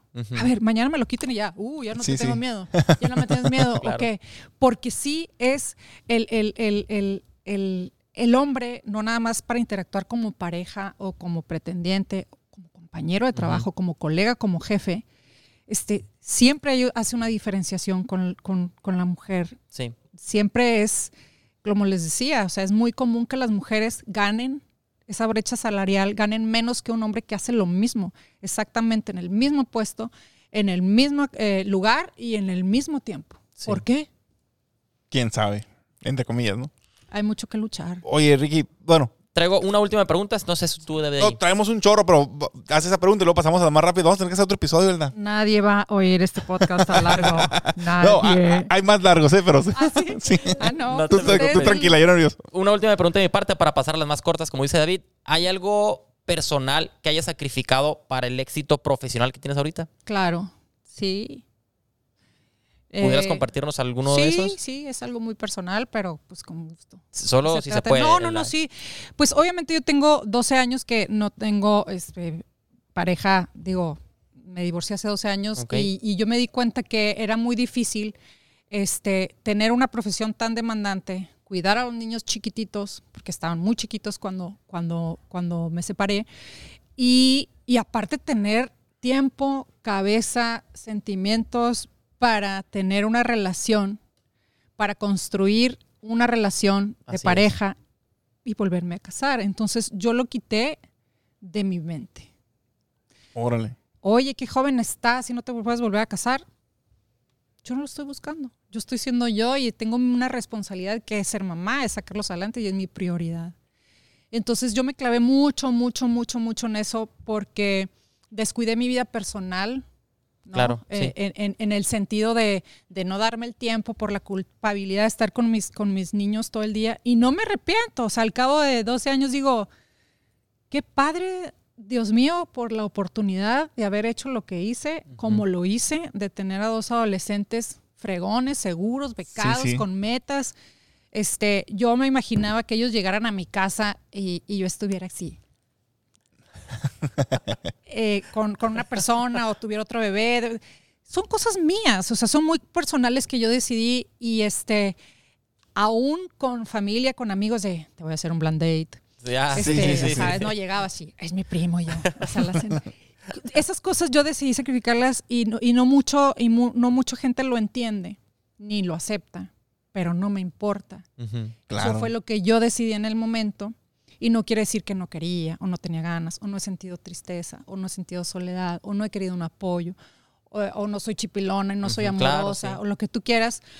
Pero los tiempos de Dios son perfectos y aprendí a confiar en ellos y aprendí a sacar primero mi responsabilidad como mamá. Para mí es un gran logro que mis dos hijos estén becados en las mejores instituciones, una de Estados Unidos y una de México, eh, por mérito propio. Y creo que es un descanso en el que empiezo a reconciliarme conmigo y decir, Contigo. pues ya te toca la molina. Sí, sí, sí. Ahora vas tú, Este, pues, ¿no? Ahora voy yo. Ahora voy yo y sin buscar y sin pedir y sin todo, porque sí me lamento mucho el no haber, este, me hubiera tenido, me hubiera gustado tener más familia, me hubiera gustado este, eh, tener un matrimonio eh, eh, estable, Sí, sí. El, el tener La familia, sí, digamos, el núcleo familiar. el núcleo familiar como, no, como todo mundo lo queremos. sí. Pero al final de cuentas construí mi propia familia, mi propio hogar, Así incluso mi, propia casa, ladrillo por ladrillo con mi esfuerzo. Este, do- dos, dos chavitos íntegros y todo. Y, y creo que en esta posición es donde crece, eh, creció más mi amor propio y estoy más dispuesta a dar o, o- o si, si, si se llega la oportunidad que antes. Porque Claro. antes ni tiempo, ni ganas, Sí, ni sí, esfuerzo, sí, ni nada. Entonces, pero sí llega un momento en que sí, tu pregunta es ¿qué sacrificaste en mi vida personal? Ok, Órale. Sí. perfecto, muy bien. Si gustas pasar las Elda, preguntas vamos más a pasar unas preguntas son un poquito más rápidas. Ah, caray. ¿Cómo la ves? ¿Y qué voy a hacer con eso? ¿Qué? Prepárate. No, no te creas, unas preguntas para contestar igual. Ok. Este, ¿crees en la suerte, Elda? No, ¿Qué es para, Para ti nada. la suerte o mi papá decía una mala palabra, pero no se las voy a decir. que la suerte era para los pen. Creer, ajá. Yo creo en que se buscan las oportunidades. Ok. Este, eh, la suerte y el azar puede existir, pues sí, y lo respeto, pero yo creo que, que no te llega todo por añadidura o porque el, el- el cosmos así lo dijo. Sí, o sea, sí, sí. tú estás como tú eres arquitecto. Ingeniero. Ah, perdón, Sí, sí. ingeniero. Pues tú construyes tu propia vida. Claro, o sea, sí, sí, sí, ¿Cómo sí. se construye? Con los cimientos, plaquetitos, viviendo. Entonces, no, no creo. Eran cortas, ¿verdad? Perdón. No, Sí, no, te no, preocupes. no, pero sí puedes- sí puedes eh, contestar, ¿eh? contestar más, no te, extenderte, no te preocupes. Es cuando el esfuerzo se junta con la oportunidad, tal vez, pues, ¿no? Sí, ándale, me Claro. suena más. Ahora, ¿comida favorita, Elda? La mexicana, totalmente, los tacos, punto. ¿A Soy de? Sonora, claro. Sí, y, y la mexicana, los tacos, las tostadas y todos, sí, los antojitos mexicanos. Ah, gorditas y todo eso, ¿no? Perfecto, muy bien. Eh, ¿Algún hobby que tengas? que- Leer poesía. Leer. Ah, ok. Ah, ¿Libro, poesía. ¿Libro favorito? No, pero poesía dijiste, ¿verdad? Poesía. Órale, qué interesante. Sí. Me gustan mucho los poetas urbanos nuevos. Este, y, y mucho la literatura, los, los poemas este, eh, de eh, españoles. Unos descubrimientos muy buenos que tengo, Loreto Sesma, eh, Marwan, este, Elvira Sastre. Son poetas eh, que fueron en su momento urbanos y que ahora son reconocidos y están bien padres. Me gusta Órale. mucho. Me desconecta, me saca. Sí, claro. Me saca, sí, me sí. saca porque es dulzura, porque en realidad son cosas que estás leyendo y todo el día estoy, me harto de mí, de Sí, mi sí, voz. Desde las 5 de la mañana, porque son dos horas más en México, entonces estás contestando llamadas y que te hablaron de allá y que te dijeron esto y que los correos y todo. Y de repente, o sea, tú vas a mi casa y hay un libro de poesía en la entrada y otro enseguida en mi cama y otro en el baño y otro en la cocina y los agarro. Ah, como vas avanzando, ¿no? En la y casa. voy ahí. y veo y veo y veo, sí. Me gusta mucho. Despierta la creatividad también, ¿no? Y eso te ayuda como que en la chamba Sí, también, me desconecta y me hace no perder la sensibilidad en, en quizá a veces ambientes tan insensibles y tan duros, ¿no? No porque uno, yo siempre procuro estar enamorada. Yo siempre he estado enamorada, que no haya tenido parejas diferentes, pero yo siempre he estado enamorada de la vida, que, que, que cursi pues, soy, del atardecer, de la sonrisa de mis hijos, de dormirme en mi casa en paz. O sea, es, es buscar el amor para mí, es el, el hobby. Perfecto, Elda, muy bien. Una última pregunta de mi parte. Fuera de todo esto que ya platicamos, en este largo entendido, fuera de Televisa, medios de comunicación, todo esto, ¿en qué te hubiera gustado incursionar? ¿Qué hubieras dicho? ¿Sabes qué? Yo hubiera preferido esto mejor. Ay, pues te dije, les dije, investigadora. A mí me hubiera encantado estar en la CIA. ¿A poco? Órale. Sí, sí, sí. me- 007, así. Sí. El James Órale. Bond. James Bond. Sí, me gusta mucho el tema de la investigación. Te digo que yo quería estudiar criminología, pero ya después de que supe que tenía que estudiar primero abogado y luego medicina y no sé qué, me gustan mucho los acertijos, me gusta mucho el, el tema de, de hecho es parte de la- también de lo que me dedico, del manejo de la comunicación en crisis, de los de cómo responden los medios al, al tema de, de desastres naturales, de, de- de- de- de guerras, de conflictos. Me gusta mucho el tema de descubrir el porqué de las cosas, de armar piezas, de, Órale, de, de hacer estrategias, de, de todo La eso. investigación y todo eso, investigación, ¿no? Sí. Y yo veía los programas esos y los sigo viendo y me súper emociono. Y, Te metes en el Sí. personaje así, ¿no? sí, ¿Verdad? sí, sí. Y entonces los documentos narraban que me encanta, ya sabes. Pero pues bueno, la vida te va llevando a otras cosas, este, y a muchas cosas dice, dije que no. Este, era una chavita muy despierta que eh, me, me- me elegían para muchas cosas que yo por dentro de mi corazón decía, no, o sea, no, no voy a ser, no voy a ser modelo. O sea, no voy a ser la candidata de reina de no sé qué. Tararararara, Caminar y todo. Me daba pena de que todo el mundo, así, qué bonito su vestido. Ah, sí. Y el aplauso. Yo decía, esta no soy yo. ¿Por qué tengo que jugar un juego? Porque todo el Claro. mundo lo hace, ¿no? Sí, sí, sí. sí. Entonces, este, eso me hubiera gustado ser investigadora. Perfecto, Elda, muy bien. Pues David, adelante. Una- Bueno, no me he muerto, ¿no? No, a lo Sí, mejor ¿quién- King quién Kitty quita? después, ¿no? La, la primera pregunta que yo traigo es, eh, ¿por qué en tu cuenta de Instagram compartían, compartías tantos memes de Julio Iglesias? No te metas con Julio. Nada, como Julio. David, David, estamos hablando de palabras mayores. Es que- Cuidadito con Oye, Julio. Cierto. no sabes cómo quedé harta este julio. Todo empezó el julio pasado porque yo cumplo años en julio, pues. Ah, ok, Entonces siempre estoy molestando con que julio es lo máximo, porque es el mes que yo nací. Entonces ya empezaron los memes de julio y todo. Y el año pasado estuvo muy chistoso porque me llegaba de todo mundo memes. Entonces este año, desde mayo me empezaron a llegar. Todavía estamos en agosto y me Siguen siguen, llegando. llegando memes, pero así de gente conocida. Hola, Elda, te escribo desde Colombia. Aquí está mi meme de Julio y yo. Muchas gracias. Hola, soy, soy Roberto Ruiz. Hola, Roberto. Tengo este meme, así y todos. No, este es para horario familiar mi Instagram. Este no lo puedo subir, pero muchas gracias. Entonces ya me pongo a elegir y fue una manera de, yo busco, como les dije hace rato, de, de- de divertirme porque tengo muy pocos espacios en Claro, el día sí, para sí. sonreír, ¿sabes? Y yo tengo ese sentido del humor cotorro que no lo puedo cambiar, así esté la edad que tenga. Y Sí, siempre, sí. siempre, las que me conocen saben que siempre he sido lo mismo. O sea, mi Ajá. sentido del humor es muy, muy tonto, muy Sí, sí, simple, Muy, muy, muy así, muy sano. Entonces vi que la gente me escribía, no te soporto. Te vas a empezar con Julio y yo, yes. Y aquí soy, Sí, dijiste. entonces por eso. No, no, eh, Julio y eh, yo somos uno mismo. Perfecto. Julio es el mejor mes. Muy bien. El, ahora, por, eh, perdón, no, me perdí. Tres virtudes necesarias que Me tú super crees. estalqueaste, David. Sí, como no, no, nos hacemos bien la tarea Bien aquí, preparados, ¿no? Hombre. Eh, tres virtudes que tú crees que son necesarias para un emprendedor. Alguien que, que quiere empezar con su propio proyecto. Tres virtudes.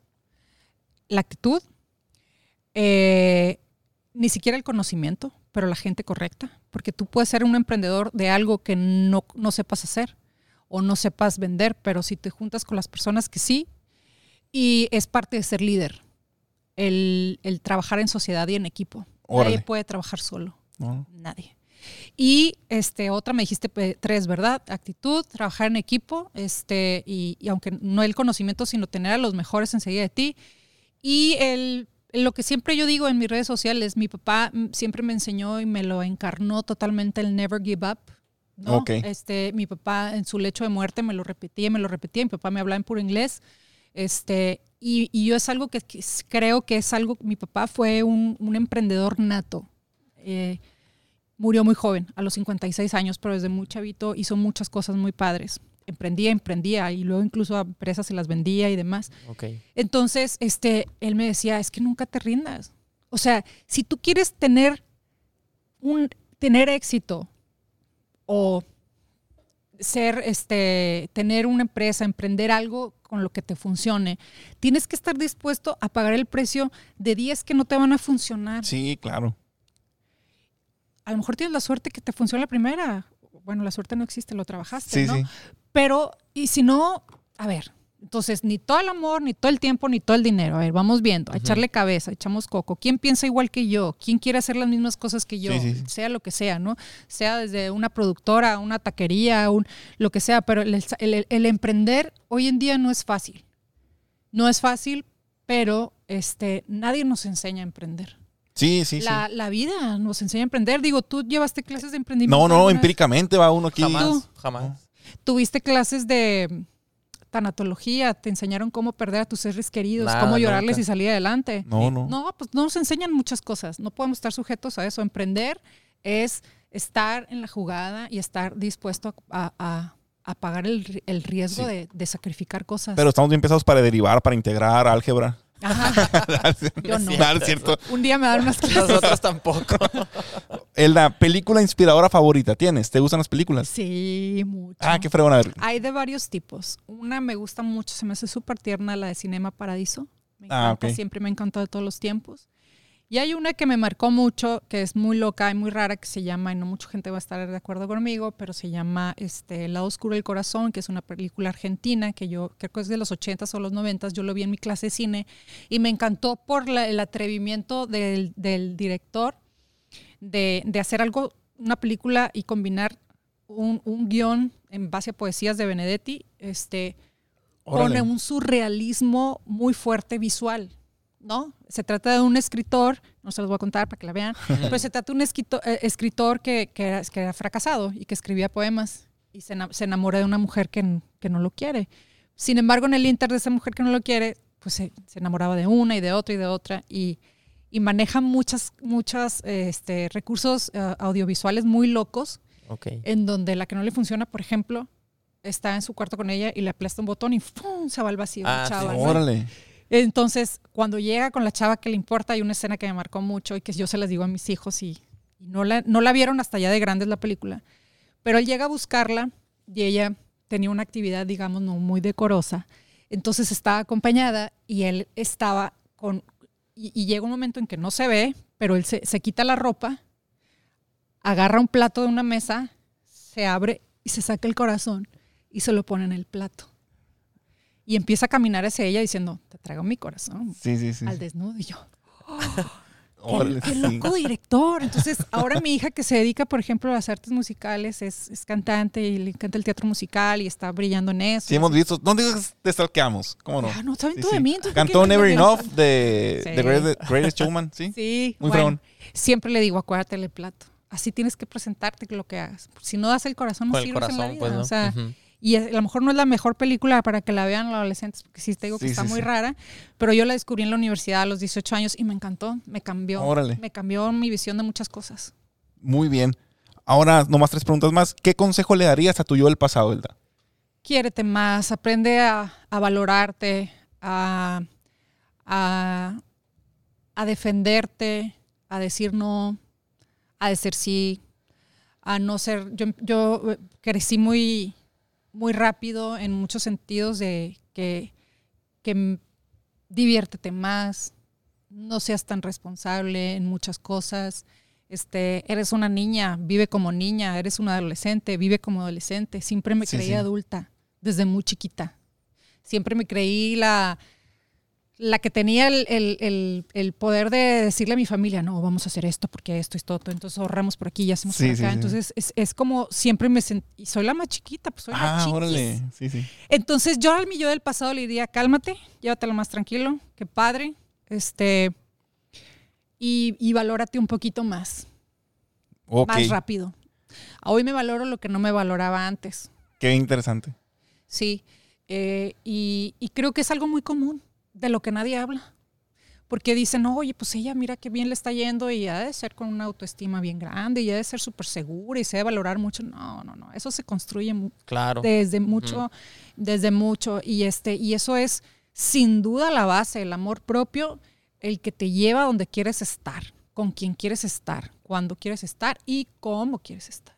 Si no, no hay manera. Y, y fíjate que lo hemos platicado mucho también, Ricky y yo, de que uno tiene que estar bien consigo mismo primero para ayudar a otros, ¿no? Y como en- tú me decías, ¿no, Ricky? Que en los, En los aviones. en los aviones te dicen primero ponte tú tu máscara y luego se la pones el de enseguida, ¿no? Sí. ¿Cómo vas a ayudar a alguien más o cómo vas a llegar con alguien más conectar si tú no estás, Estás bien todo contigo, fregado ¿no? tú, pues, ¿no? Claro. Sí, sí. Y curiosamente, desde que tuve a mis hijos me empecé a querer más, eh, porque me di cuenta cómo, cómo me necesitaban. Y me di cuenta que yo necesitaba estar bien para que ellos estuvieran bien. Y Así no es. importa que si hubiera pasado lo que pasara en el día.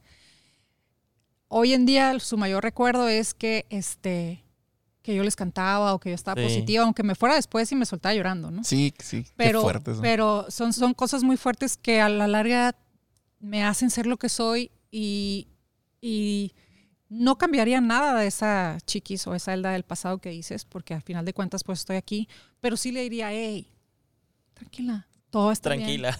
ok. Todo sí. va a salir. Di que no, valórate, no, no, no, ¿por qué te dejas que te hablen así? O sea, no pasa nada. Di, basta, basta.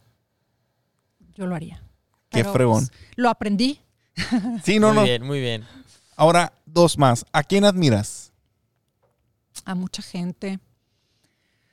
Pero admiro mucho a, a mi madre, principalmente. Este, es una mujer mu- muy, muy fuerte, muy valiente. Este, de gente que puedas conocer del área de la comunicación. O, o admiro mucho a Oprah.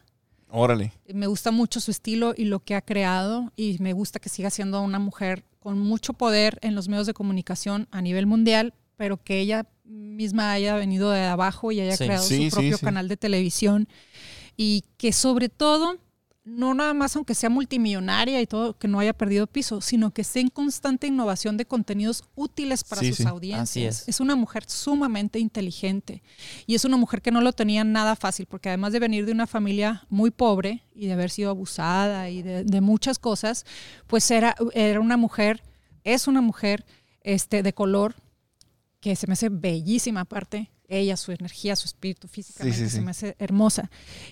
Y no, y, y- y no la tenía fácil, no la tenía fácil su vida y, y la admiro mucho. La verdad es que algún día la voy a conocer y la voy a entrevistar. Qué fregón. Nos Pero- invitas. Qué Sí. padre. Le hacemos un podcast. Perfecto. Y lo último que me es una pregunta que nos gusta hacer mucho, ¿no? Para cerrar. ¿Tienes identificado el de cuál es tu propósito en la vida? Sí, ¿Lo puedes compartir? Lo dije desde hace rato. eh, la paz. Eh, mi, mi propósito de vida quizá no es ser feliz, ni la gran directiva, ni, ni, ni ser millonaria, ni, ni nada. Mi propósito en la vida es voltear hacia atrás y decir, a la edad que me toque irme de este mundo o, al, o en la circunstancia que sea, ir para atrás y decir, ¿sabes qué? Tú está bien.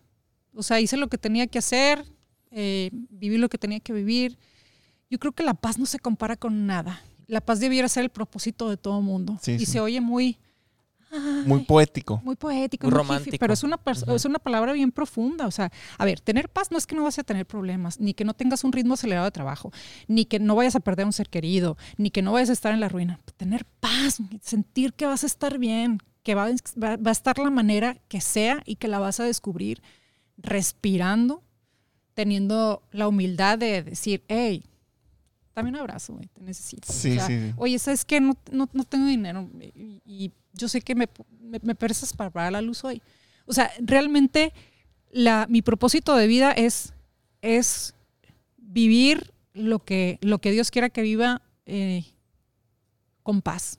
Órale, qué interesante, qué fregón. Me dicen, me dicen mis hijos, me echan carrilla porque a veces hablo tanto y mi vida es tan acelerada de lunes a domingo que llego y digo, 20 minutos de paz y cierro la puerta, ¿no? Y desde así los acostumbré desde chiquitos y todos, "Shh, mi mamá está. Está en su momento. Entonces son 20 minutos que la verdad ni me duermo, ¿eh? pero yo me meto Sí, al sí, cuarto sí. y yo no voy a oír mi voz, no voy a oír teléfono, el, el WhatsApp se desaparece, este, no importa. 20 minutos. Tú contigo nada más, pues ahí. Yo conmigo. Ujú. Vamos a oír la respiración. Una meditación Padre. ahí, tú solita. Sí. Sí, sí, sí. A mí me enseñó mucho ese tipo de cosas, el propósito de vida, la muerte de mi padre, que murió de cáncer, estuvo pues tres años en- postrado en, en una cama, muy fuerte esa situación. Y él me decía, o sea, me voy a mis 56, digo, a la hora que eh, Dios quiera, ¿verdad? Pues se murió a los 56 años. Me faltaron tantas cosas por vivir y nunca estu- estuve en paz. Sí, sí. Y ahí dije, güey, el propósito de vida, ¿por qué no? Sí es poético y todo, pero es, es vivir en paz, ¿no? Con lo que sea, Sí, sí, sí. con lo que tengas en ese momento. Qué interesante respuesta. Y pues con eso cerramos, Ricky. Ah, ¿Algo no, más? ahora platicamos más. Ahora le seguimos, ¿no? Elda? Vamos a hacer el primer podcast de tres horas. Nah. Una hora, gracias a ustedes. 50 minutos, ¿eh? ¡Ay, Elda, ¿Cómo la ves, nadie nos va a oír! No, sí, ¡Qué sí, sí. vergüenza! Gracias a todo el equipo que estuvo gracias, parado, mira. Ricky. Sí, no, Elda, gracias, a ustedes David. por recibirnos Gracias en su al casa. staff. Sí, sí, sí. No Aparte les hicieron por una acá. toma Por hacernos sentir como en casa. a los chicos guapos De verdad, de verdad. la televisión sonorense. No se rajan, son muy buen equipo, ¿eh? De verdad. No, no, sí, de verdad Yo que. los admiro mucho a todos y los quiero mucho. Gracias a ustedes. Esta es su casa. Cuando quieran venir otra vez conmigo, con cualquier persona que aquí el talento. Oye, queremos hacer una grabación allá. Quieren conducir un programa, dejar Ya. la ingeniería. Quiere dejarla, ya está muy para allá. Hace rato. No, ¿Dónde está bien, pues muchas, muchas gracias, Elda, equipo, Televisa Sonora. Nos vemos en el siguiente episodio y recordemos que si no nos rajamos, nos veremos en la cima. Muchas gracias. Bye. Gracias.